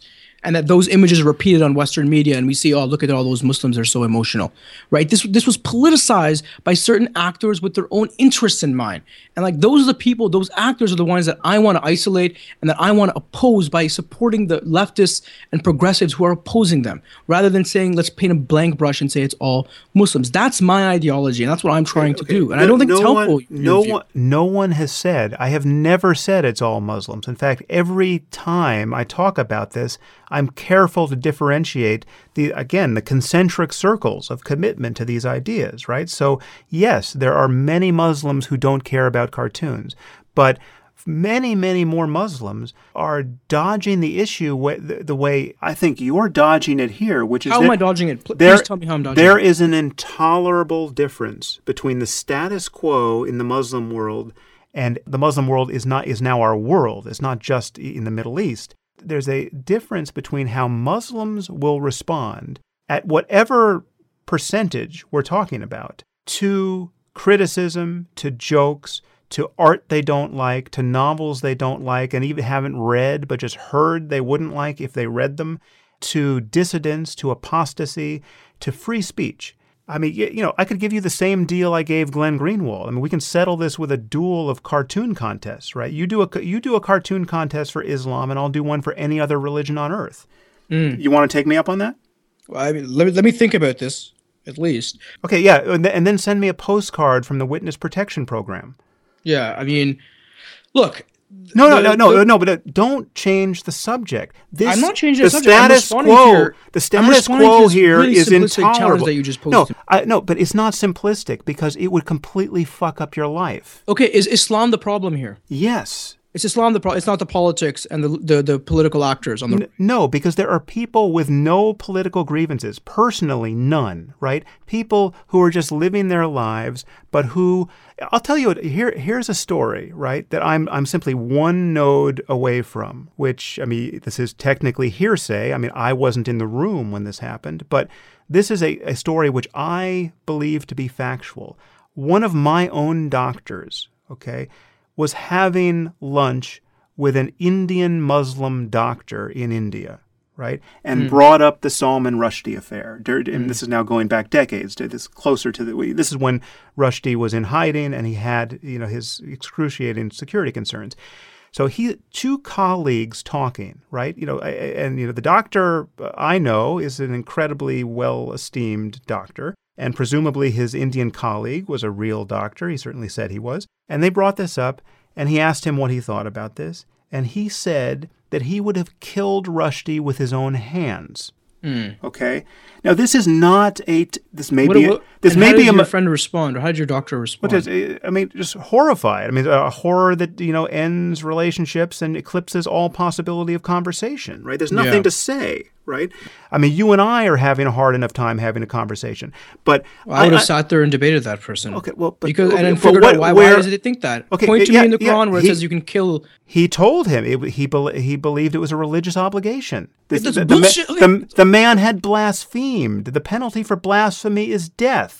Yeah. This is not that's rocket total, science, Omer. Is, that's that's total total bullshit, and he should have sat there. It's and, not and bullshit. Are, are, you telling me that, that that that you cannot get a the penalty for blasphemy being death out of a reading of the Hadith? I mean, look. Oh, so first of all, many Muslims don't adhere yes, to. many Muslims the, don't ignore and, the and Hadith. some do. Okay, look, totally. some do. Let, let, let's let's take the fundamentalists and all the people who who protest in in the squares. Okay, and let's take all of their views as given and even as authentic. Um, you still would not be able to reduce their protesting, their their demands, um, their very totalitarian mindset to just a reading of the text, which is what you want to focus on. There are all these other political factors that they stoke what, that are what stoked by the, their iman. What is the political factor of a well-to-do Muslim doctor in India? But I don't know this guy. I mean, pre- you're asking no, me to. You're but, giving me one view of his. No, but these examples, these examples are endless. He, he's a fascist. Okay, maybe that, that, no. that that's it to me. No, he's just no. He's, he's, just someone who thinks that the penalty for blasphemy is death for, re- yeah, for rather he, obvious religious reasons. Right, and he's on a political spectrum that's on the far right. I, I've met these people all the time. I've debated with these kinds of people. I've had a conversation in my living room with like an extended friend of a friend who was a liberal on many issues and somehow was defending stoning, right? And I told him to his face that you're a religious fascist. Right. Okay, no, no, no, stop. But, but no, he's no, not it's perfect. It's, it's perfect. He's not a religious fascist. You just said he's a liberal on so many other issues,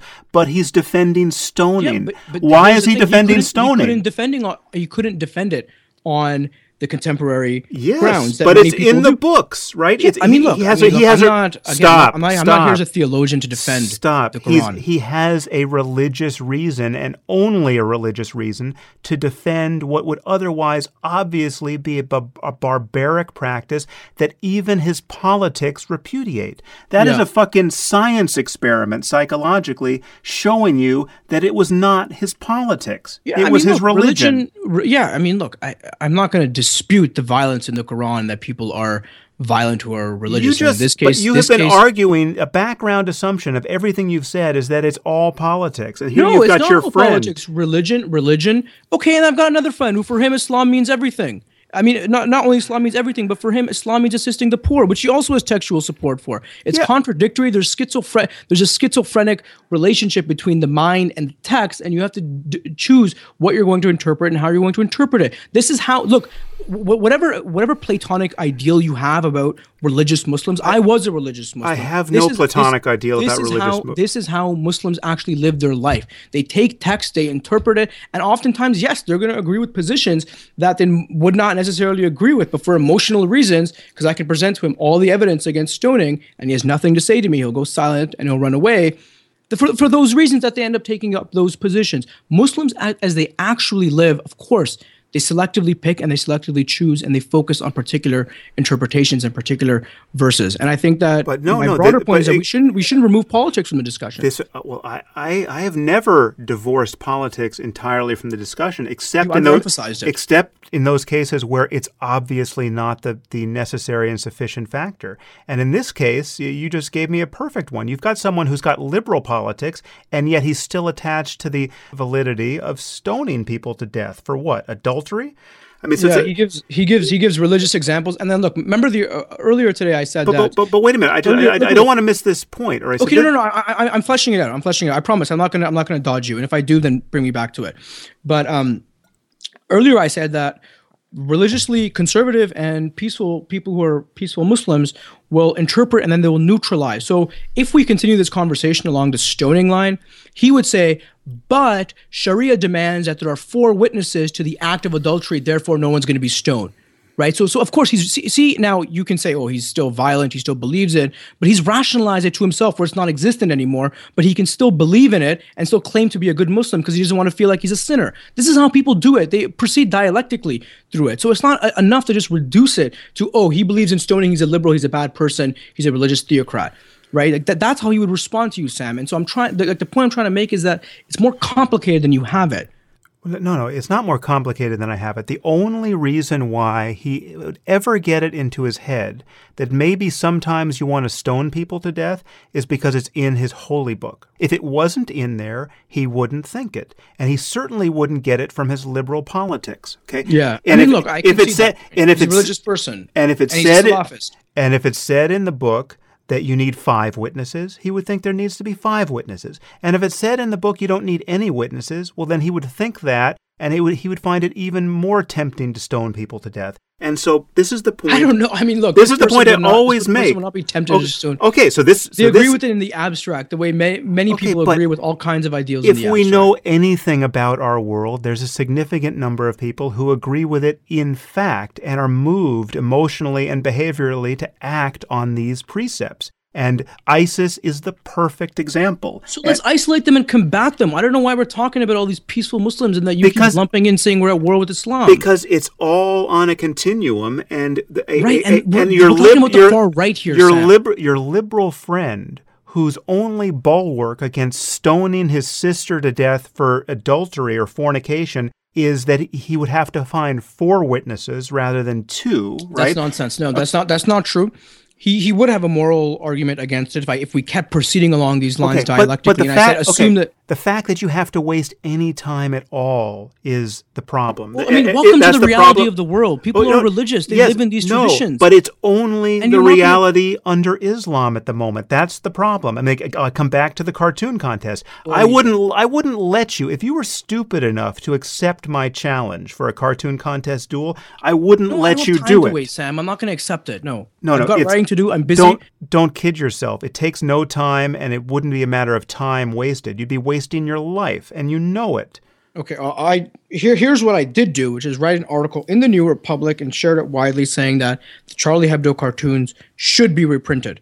Didn't get any threats based on that, and if there were, then uh, you know we'll deal with that situation when it arises. I'm not look. I'm not afraid of the assassin. No, nor will I be silenced because of what a fascist thinks. I'm sorry, and I'm not Glenn Greenwald either. But the point I'm trying to make to you is that there's this extremist right wing fringe that I'm trying, and I think you're trying to isolate that has very far right wing politics. And that you, you, asking this person asking any muslim who's believing to, to stop believing in their text is to cut their religious legs okay, from out from but, under but them. As, it's not going to happen. as you'll notice yes as you'll notice that is not the line i took in my book with Maajid. I, I spent absolutely no time trying to win the debate in favor of atheism against Maajid. I was not trying to, I, I, there's not a line in that book where I am trying to get Maajid to admit that believing in Islam or believing that the Quran is, a, is, is the word of God is something that, that he has to give up or that, that that is the only way forward. I, he persuaded me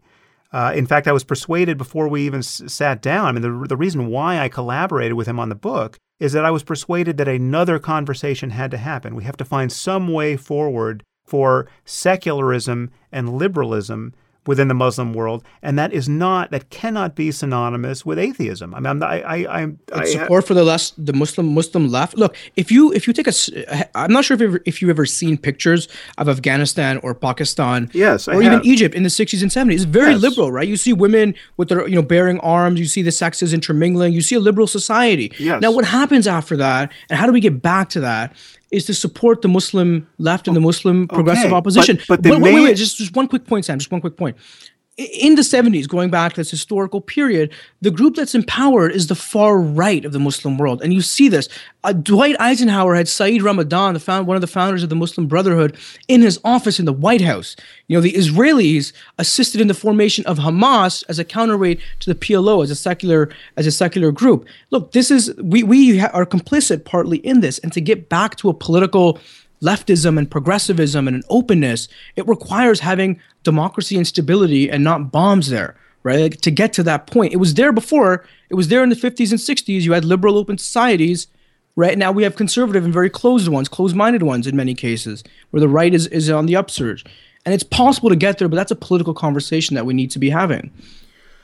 Well, listen, I mean, there, there's nothing in what I've said or, or written, and and in fact, to the contrary, I've often written and said this that that we have to support liberal voices in the Muslim world, but the main obstacle to that support is the apologetics for the illiberalism in the Muslim world, both from Muslims and non Muslims who are just either deluded by political correctness or false charges of racism and bigotry or bullied into it, uh, who think that you can't criticize the illiberalism of Muslims. And, and when that illiberalism comes directly out of the texts, we should honestly be able to say that there's a connection between what people hold as their sincere religious beliefs and their what you're calling their political attitudes. If you want to join politics and religion at the hip and always mention them in the same sentence, fine, but there's still the religious origin of specific ideas around blasphemy, apostasy, the status of women, the mm-hmm. expectation mm-hmm. of paradise after death.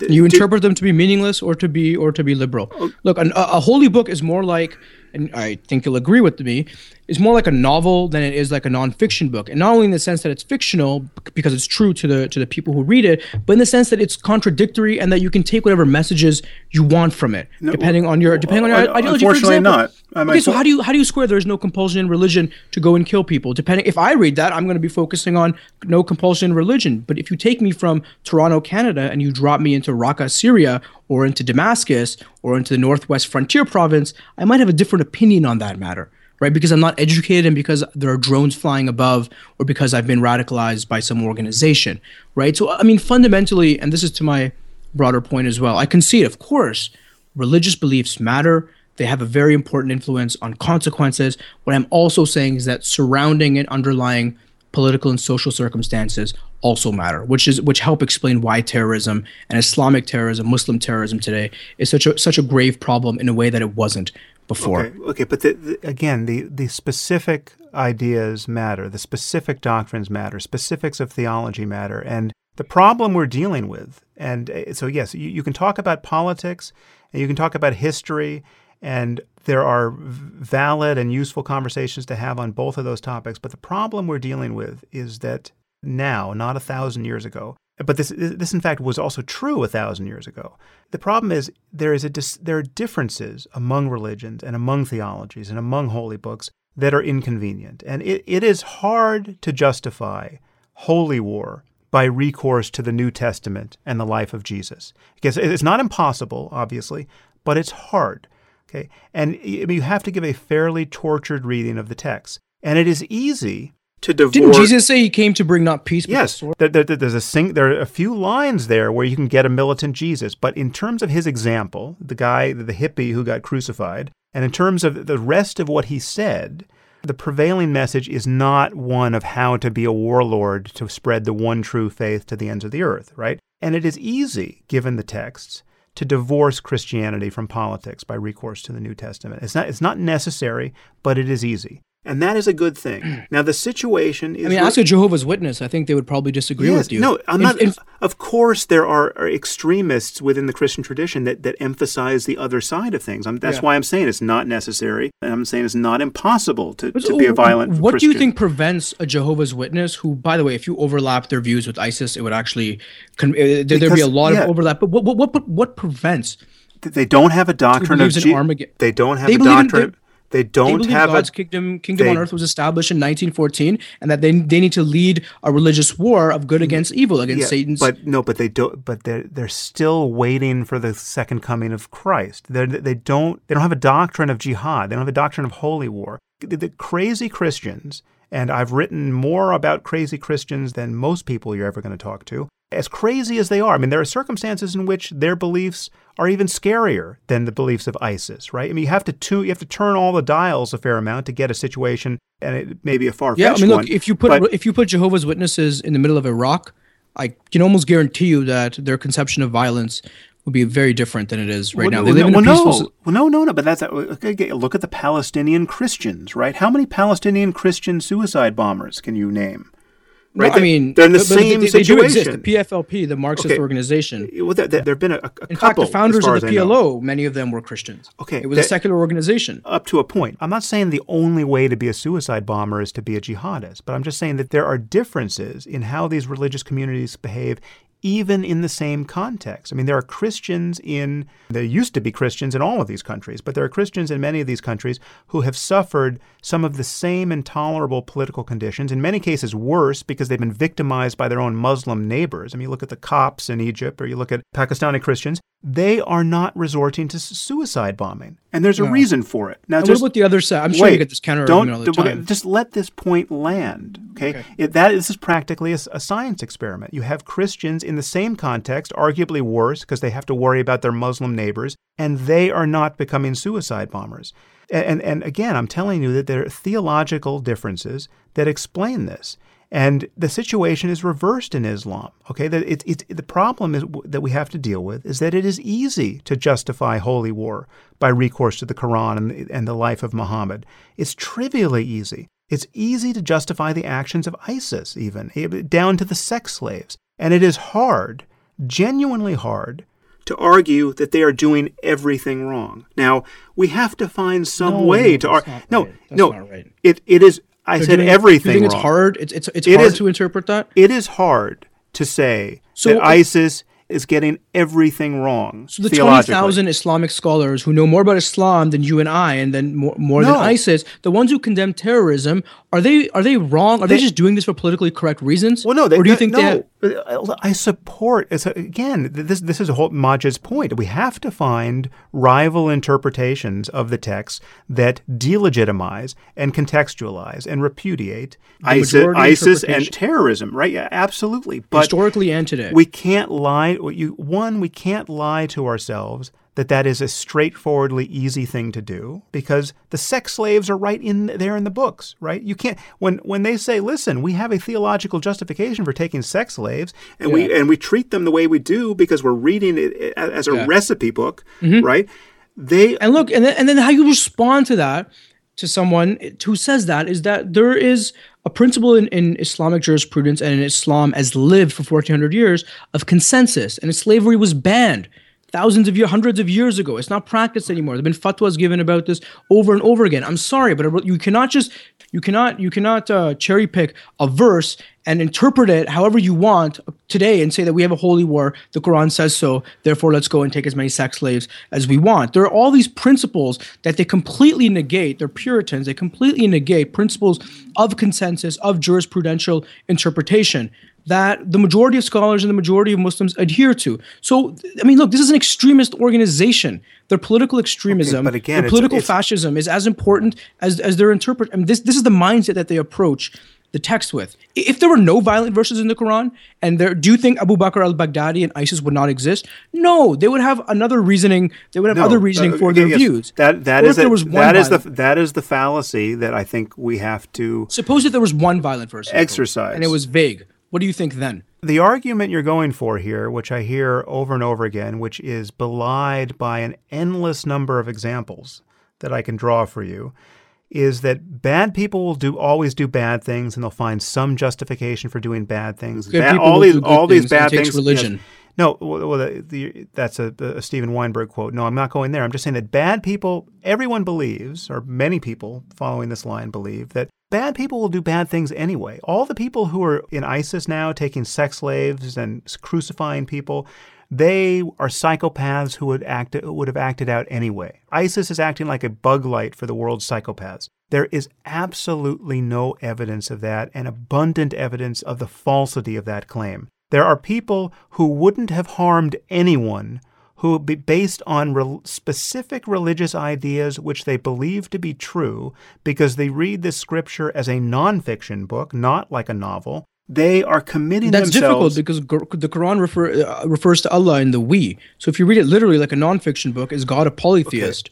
Is Islam a polytheistic religion? Of course not. It's it's inherently contradictory. If you have one verse saying that you can, if you kill one person, it's like you've killed all of humanity, and another verse side by side extolling Yes. the virtues There- of, of jihad. There right? are So- spe- there are specific verses that you can cherry pick, which you can use to say there's something far more tolerant here than what ISIS is up to, and we have to hold to that tenaciously until the end of the world. Yes, great, and that's and that I'm glad that Muslims have those resources. They don't have nearly the resources they need, Uh, or, or that I wish they had. They don't have nearly the resources that Christians have because the Bible is an enormous book that is massively self-contradictory and that it does not have any any kind of unified message that's analogous to what you get with a, a Salafi reading of, of the text. yeah, Salafi. re- The the issue here, I mean, and now I think we we have to get to the into the end zone here without dealing with really the, the meat of your review. And I- I'm sorry for that. We just got bogged down on so many other points, and now we've crossed the three hour mark. But the issue is that all of the background assumptions, all of the commitments to having this talked about in a certain way and pushing back against specific points and deliberately or vir- virtually deliberately misunderstanding others that has conspired to make our conversation the way it is and has conspired to make you think Maajid and I are up to something sinister and selfish and totally unproductive. And yet, when we get into the details, you seem to basically be checking all the boxes Maajid is checking in terms of the way forward for reform. This is part of the problem. The, the Well, I mean, problem. my solutions are different. Okay, look, you Well, keep but- going, and then I'll okay, respond. Okay, but the problem, and the reason why I wanted to have the conversation is the problem isn't just ISIS. The problem is that it is so difficult for you and I. I mean, you're getting your JD at Yale, right? And you're not even a religious or very religious Muslim. And you and I get so bogged down on this conversation, right? And your colleague, you're one step away from, you know, someone who, who you, you have to argue with about the ethical validity of stoning people to death, and you're and you're I mean, not colleague. It was someone I had a conversation all with. right, so Let's- someone- someone- Please, please don't demean demean me or denigrate me. no, in I'm, a way. I'm not dem- I'm not demeaning you. I'm, I'm talking about the reality of our Yeah, world. and I right? also explained to you how he would how that conversation would have flowed and how Okay. precisely he would have neutralized. Excuse me, would have neutralized that conversation, and that's exactly how it happens in cafes all around the Muslim world. great until it, until it doesn't get neutralized. But the point I'm making Yeah, is by, that you, by, by, a selective group of people. you have in your immediate circle. uh, So, so this conversation was as hard as it was with you.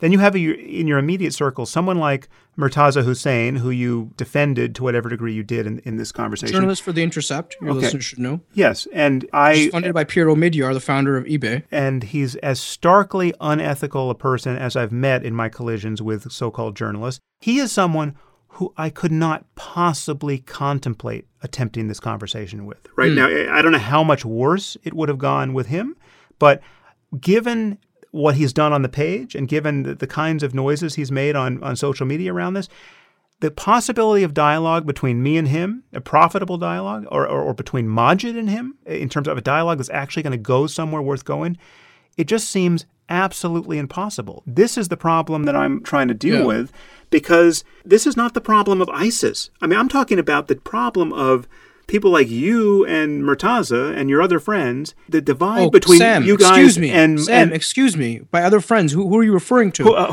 are you referring to my Are whoever- you referring to my Muslim friend who who returned from four duties on, in Afghanistan? Is that who you're referring to? Who- Take this conversation what- up with him. He what- would tell you to go screw yourself because you're condemning all of his co-religionists. I'm not. Con- wait a minute.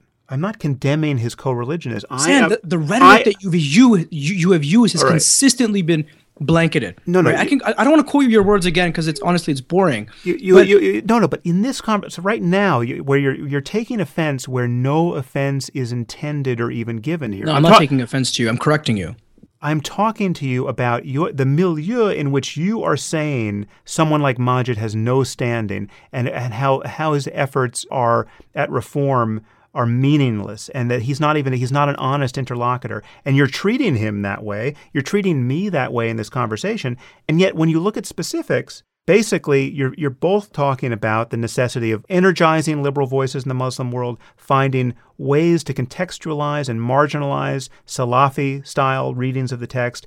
You want to emphasize secularism, you want to em- em- emphasize pluralism, and you want to find a way to energize all of the kinds of 21st century cosmopolitan values we agree on and which make a life like yours possible and a life like mine possible that we have that common project and yet this very conversation was pure poison i mean with, with, with I mean, a, look, with I a- don't, with a I don't, few- I don't, I don't agree with that. Can I respond? Look, we've had a debate about important issues that we need to flesh out our differences on. Because look, you have your critics, and I'm sure after this conversation, I'm going to have plenty of critics that I'm going to hear from them, and that's entirely fine. But look, this is a grand project.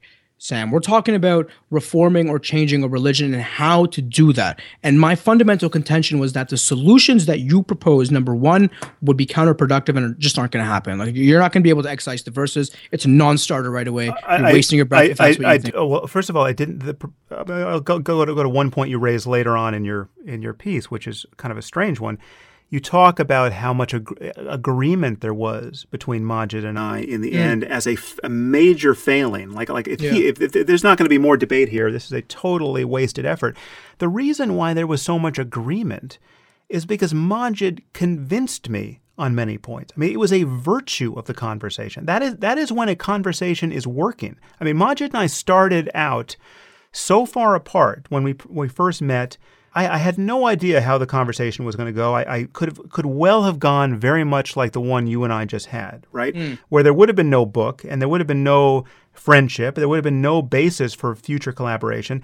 It just would have been bad vibes and misunderstandings. It would have been a great debate to, to read. Actually, I think it would be a much better book No, from that perspective. the- the virtue- And- and the my beef no, with Manji is that he didn't challenge you on your right wing views, and I think that he I could have done don't that honestly. I, I don't. ha- well, first of all, I don't have right. ben Carson, Ted Cruz, you want to go there as well? There you have another example of me being maliciously quoted out of context oh in Oh my such a God. way I as. quoted you entirely. Okay, yeah, Oh, uh, sure. You called them religious imbeciles and religious maniacs, and you supported this, the preferen- preferencing let Christian let- refugees let- over let- Muslims. Let me just ask you: Do you think I support Ben Carson for the presidency of the United States? I think you support one of his views, and then maybe some of your listeners will now what, vote for him. What what what Beliefs view, have consequences, right? what, what view of Carson's do I support? you support uh, the view that he um, which one was it there was oh right that you would vote for him over noam chomsky for president and to me that's honestly sam i think that that is i mean either you're, What you're just what, trying what just point was I to- making? What point was I making there? when it comes to when it comes to the question of uh, of dealing with this ISIS and, and Islamism. That was the extremism, violent extremism. That's the point that you made that you would support. Ben, ben Carson couldn't name a single ally of the United States in the Middle East. You, here, here's the exact quote: Given a choice between Noam Chomsky and Ben Carson in terms of the totality of their understanding of what's happening in the world, I'd vote for Ben Carson every time. He's a del- dangerously deluded re- religious imbecile, and it's a scandal that he's a candidate for president. So you'd vote on this issue at least for a dangerous, dangerously deluded religious the issue, the issue. Now, why being, is that? I mean, the only point I was making there, and it's absolutely obvious in context, is that Noam Chomsky and the far left are so clueless about the problem of jihadism globally and the erosion of free speech as a result of the, the larger problem of Islamism that yes, and I worry more and more. This comes back to the problem of the rise of fascism. I worry more and more that if the left doesn't start making credible, sensible noises on the problem of jihadism, more and more people, if given a choice, and we're not we're not at that point now, but if uh, in Europe they, they may very well soon be, if given a choice between a genuinely scary right wing person and a delusional liberal, you know, someone like Jeremy Corbyn, they will they will feel no choice but to choose the right wing when they don't align with the right wing on any Noam other Chomsky, variable. for all the disagreements that you have, is not a delusional liberal. He is, in fact, the, not only the most quoted scholar, but he is he, he he's someone who understands. He's someone who's under. Okay, fine, you disagree with him politically, but please don't give me this garbage about how he would just let ISIS free, give uh, free reign. He's a a skeptic and an atheist, perhaps an agnostic. It's not it's B, not a matter B, of giving them free reign. It's a matter of B, not he said himself the that problem. the local forces. He said himself, local forces need Yes. to defeat Okay, ISIS. but that's another- He's not a pacifist. Like it's let, a- us be honest. it's another Chomsky's it's another way of saying but he, he blames the United States for basically every problem we could name on the world stage at the moment. He says it creates a disproportionate number of uh, amount of violence, and I think that's what- factually true. Okay. This is a, a rabbit hole that I don't want to go down with you because one, we've been doing this too long, and it's just it's going to be as frustrating as every, every other topic. The point I want to make in closing is that the difficulty of this conversation is that the real topic of conversation for me here. I mean, we you know because because there's so much we agree about, right? And yet mm-hmm. you insist upon just what you trotted out here at the end about Ben Carson and Ted Cruz, right? I'm responding to the words you said. no, you're responding to obvious smears based on lifting these quotes out of context. Sam, I can't quote you a two-hour podcast, so it's it's out of context by definition. But I gave you the operative No. quote in the paragraph. No, but the operative quote is, but the only point I'm making is that the people who think that we created ISIS and that all these people, all the the, the problem of, of a global jihadist insurgency would go away if we just stopped mistreating people, right? If we stop, if we stop flying drones over. Yeah, people who think that d- can't tell their their ass from their foot. Like, of course, there's a complicated. that that is the Chomskyan criticism of Yeah, this I mean, problem, right? So, okay, you, you can find why, Chomsky why, why does himself Chomsky focus making on that the point. Uh, U.S., Sam? Like, let, us be charitable to his views as well, even if we disagree with them. I, I no, Chomsky- no, it, I'm not going to do it here. We've been at this for three and a half hours. I would, I would be totally charitable to Chomsky's views in a conversation with Chomsky. I can assure you. But I, I have heard Chomsky say, and I have seen him write. I mean, he wrote a book about 9/11 immediately after 9/11, which was the hardest time to make these points about 9/11, Hmm. and he basically blamed us for 9/11. Right. Yeah. So Well, I mean, there look, there is some blame in terms of supporting no, there- Mujahideen in the '80s, in terms of there is no, in no, no Afghanistan. that that. do, do you think okay. the U.S. is completely morally uh, clean, in ter- has clean hands in terms of the rise of Al Qaeda in the Middle East? Listen, this is not a conversation it's a very I want to simple have. question. It's I mean, not. It's not a simple question because you you are guaranteed to misinterpret the answer. Yes, the phenomenon of blowback is real. Yes, we supported the Mujahideen against the Soviets in Afghanistan. And withdrew from Afghanistan and didn't yes. care much about all afterward. all of this is understandable through the lens of the Cold War and you know our not recognizing the problem of jihadism that, that we were helping to foster. Yes, we Mm-hmm. were stupid, but that does not exonerate the theology of Salafi Islam. Right? I don't think Chomsky would exonerate them, though.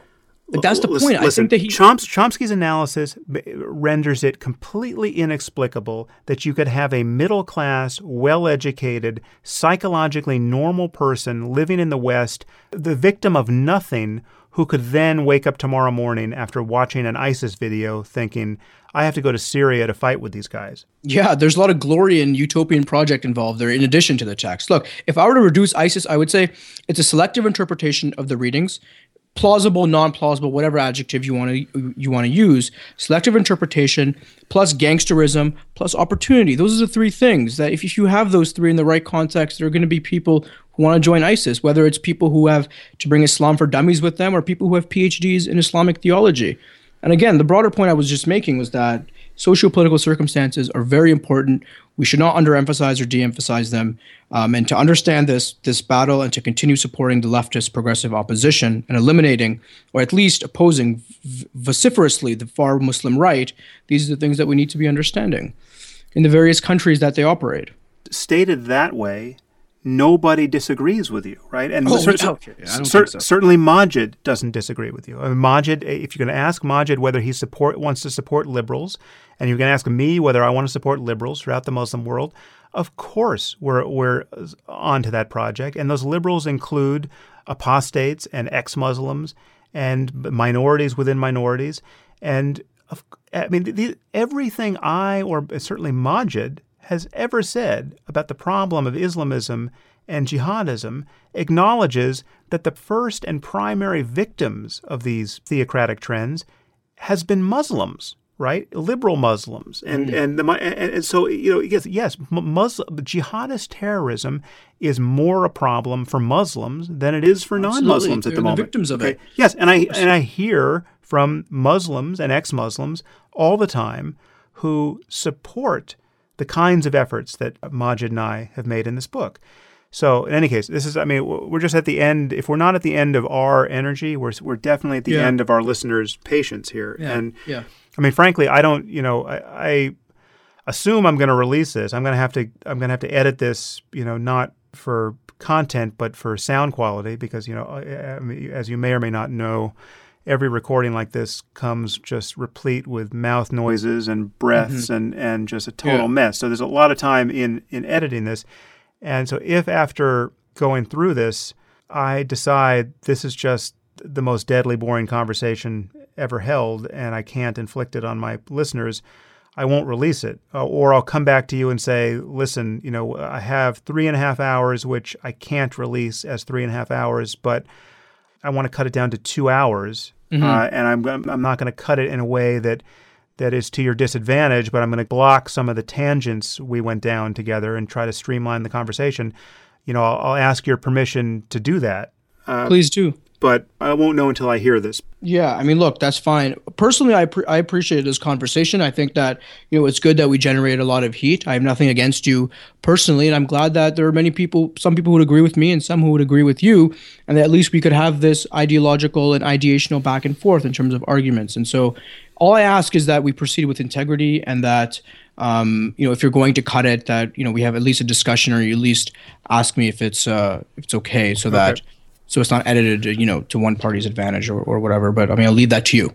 Okay. Well, I, yeah, I would just say that I mean I, obviously I appreciate your willingness to do this.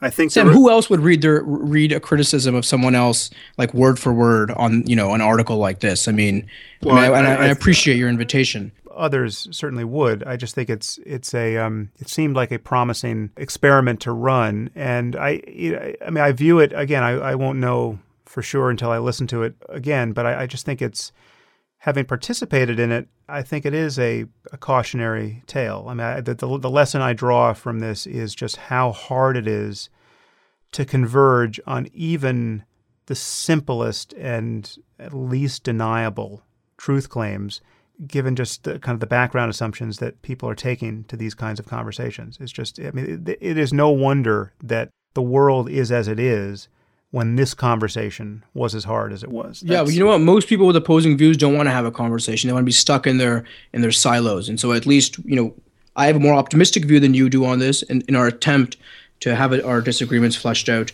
publicly, and we did that on a number of on a number of important issues. Honestly, when when this is some of the feedback I think you will get.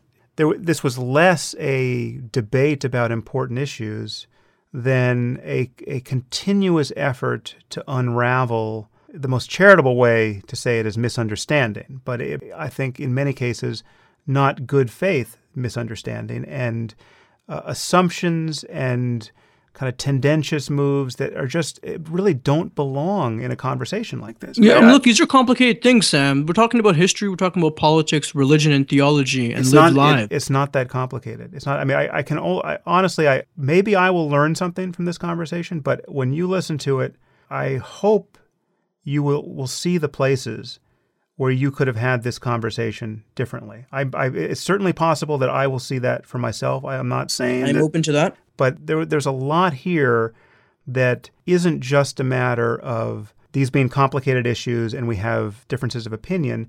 It's a matter of, of a style of conversation and an unwillingness to back off claims even after they become obviously implausible or, or shown to be unfounded uh, that just makes this kind of conversation impossible. Yeah, yeah. Listen, Sam, uh, I really appreciate it. I really have to run to the bathroom, right. um, and I look forward to following up. Well, there is the primal reason to end any conversation, however delightful. So, in any case, Omer, best of luck to you, and um, thank you. We will meet down the road. Yeah, I hope we do. Okay. Take care, Sam. Take care.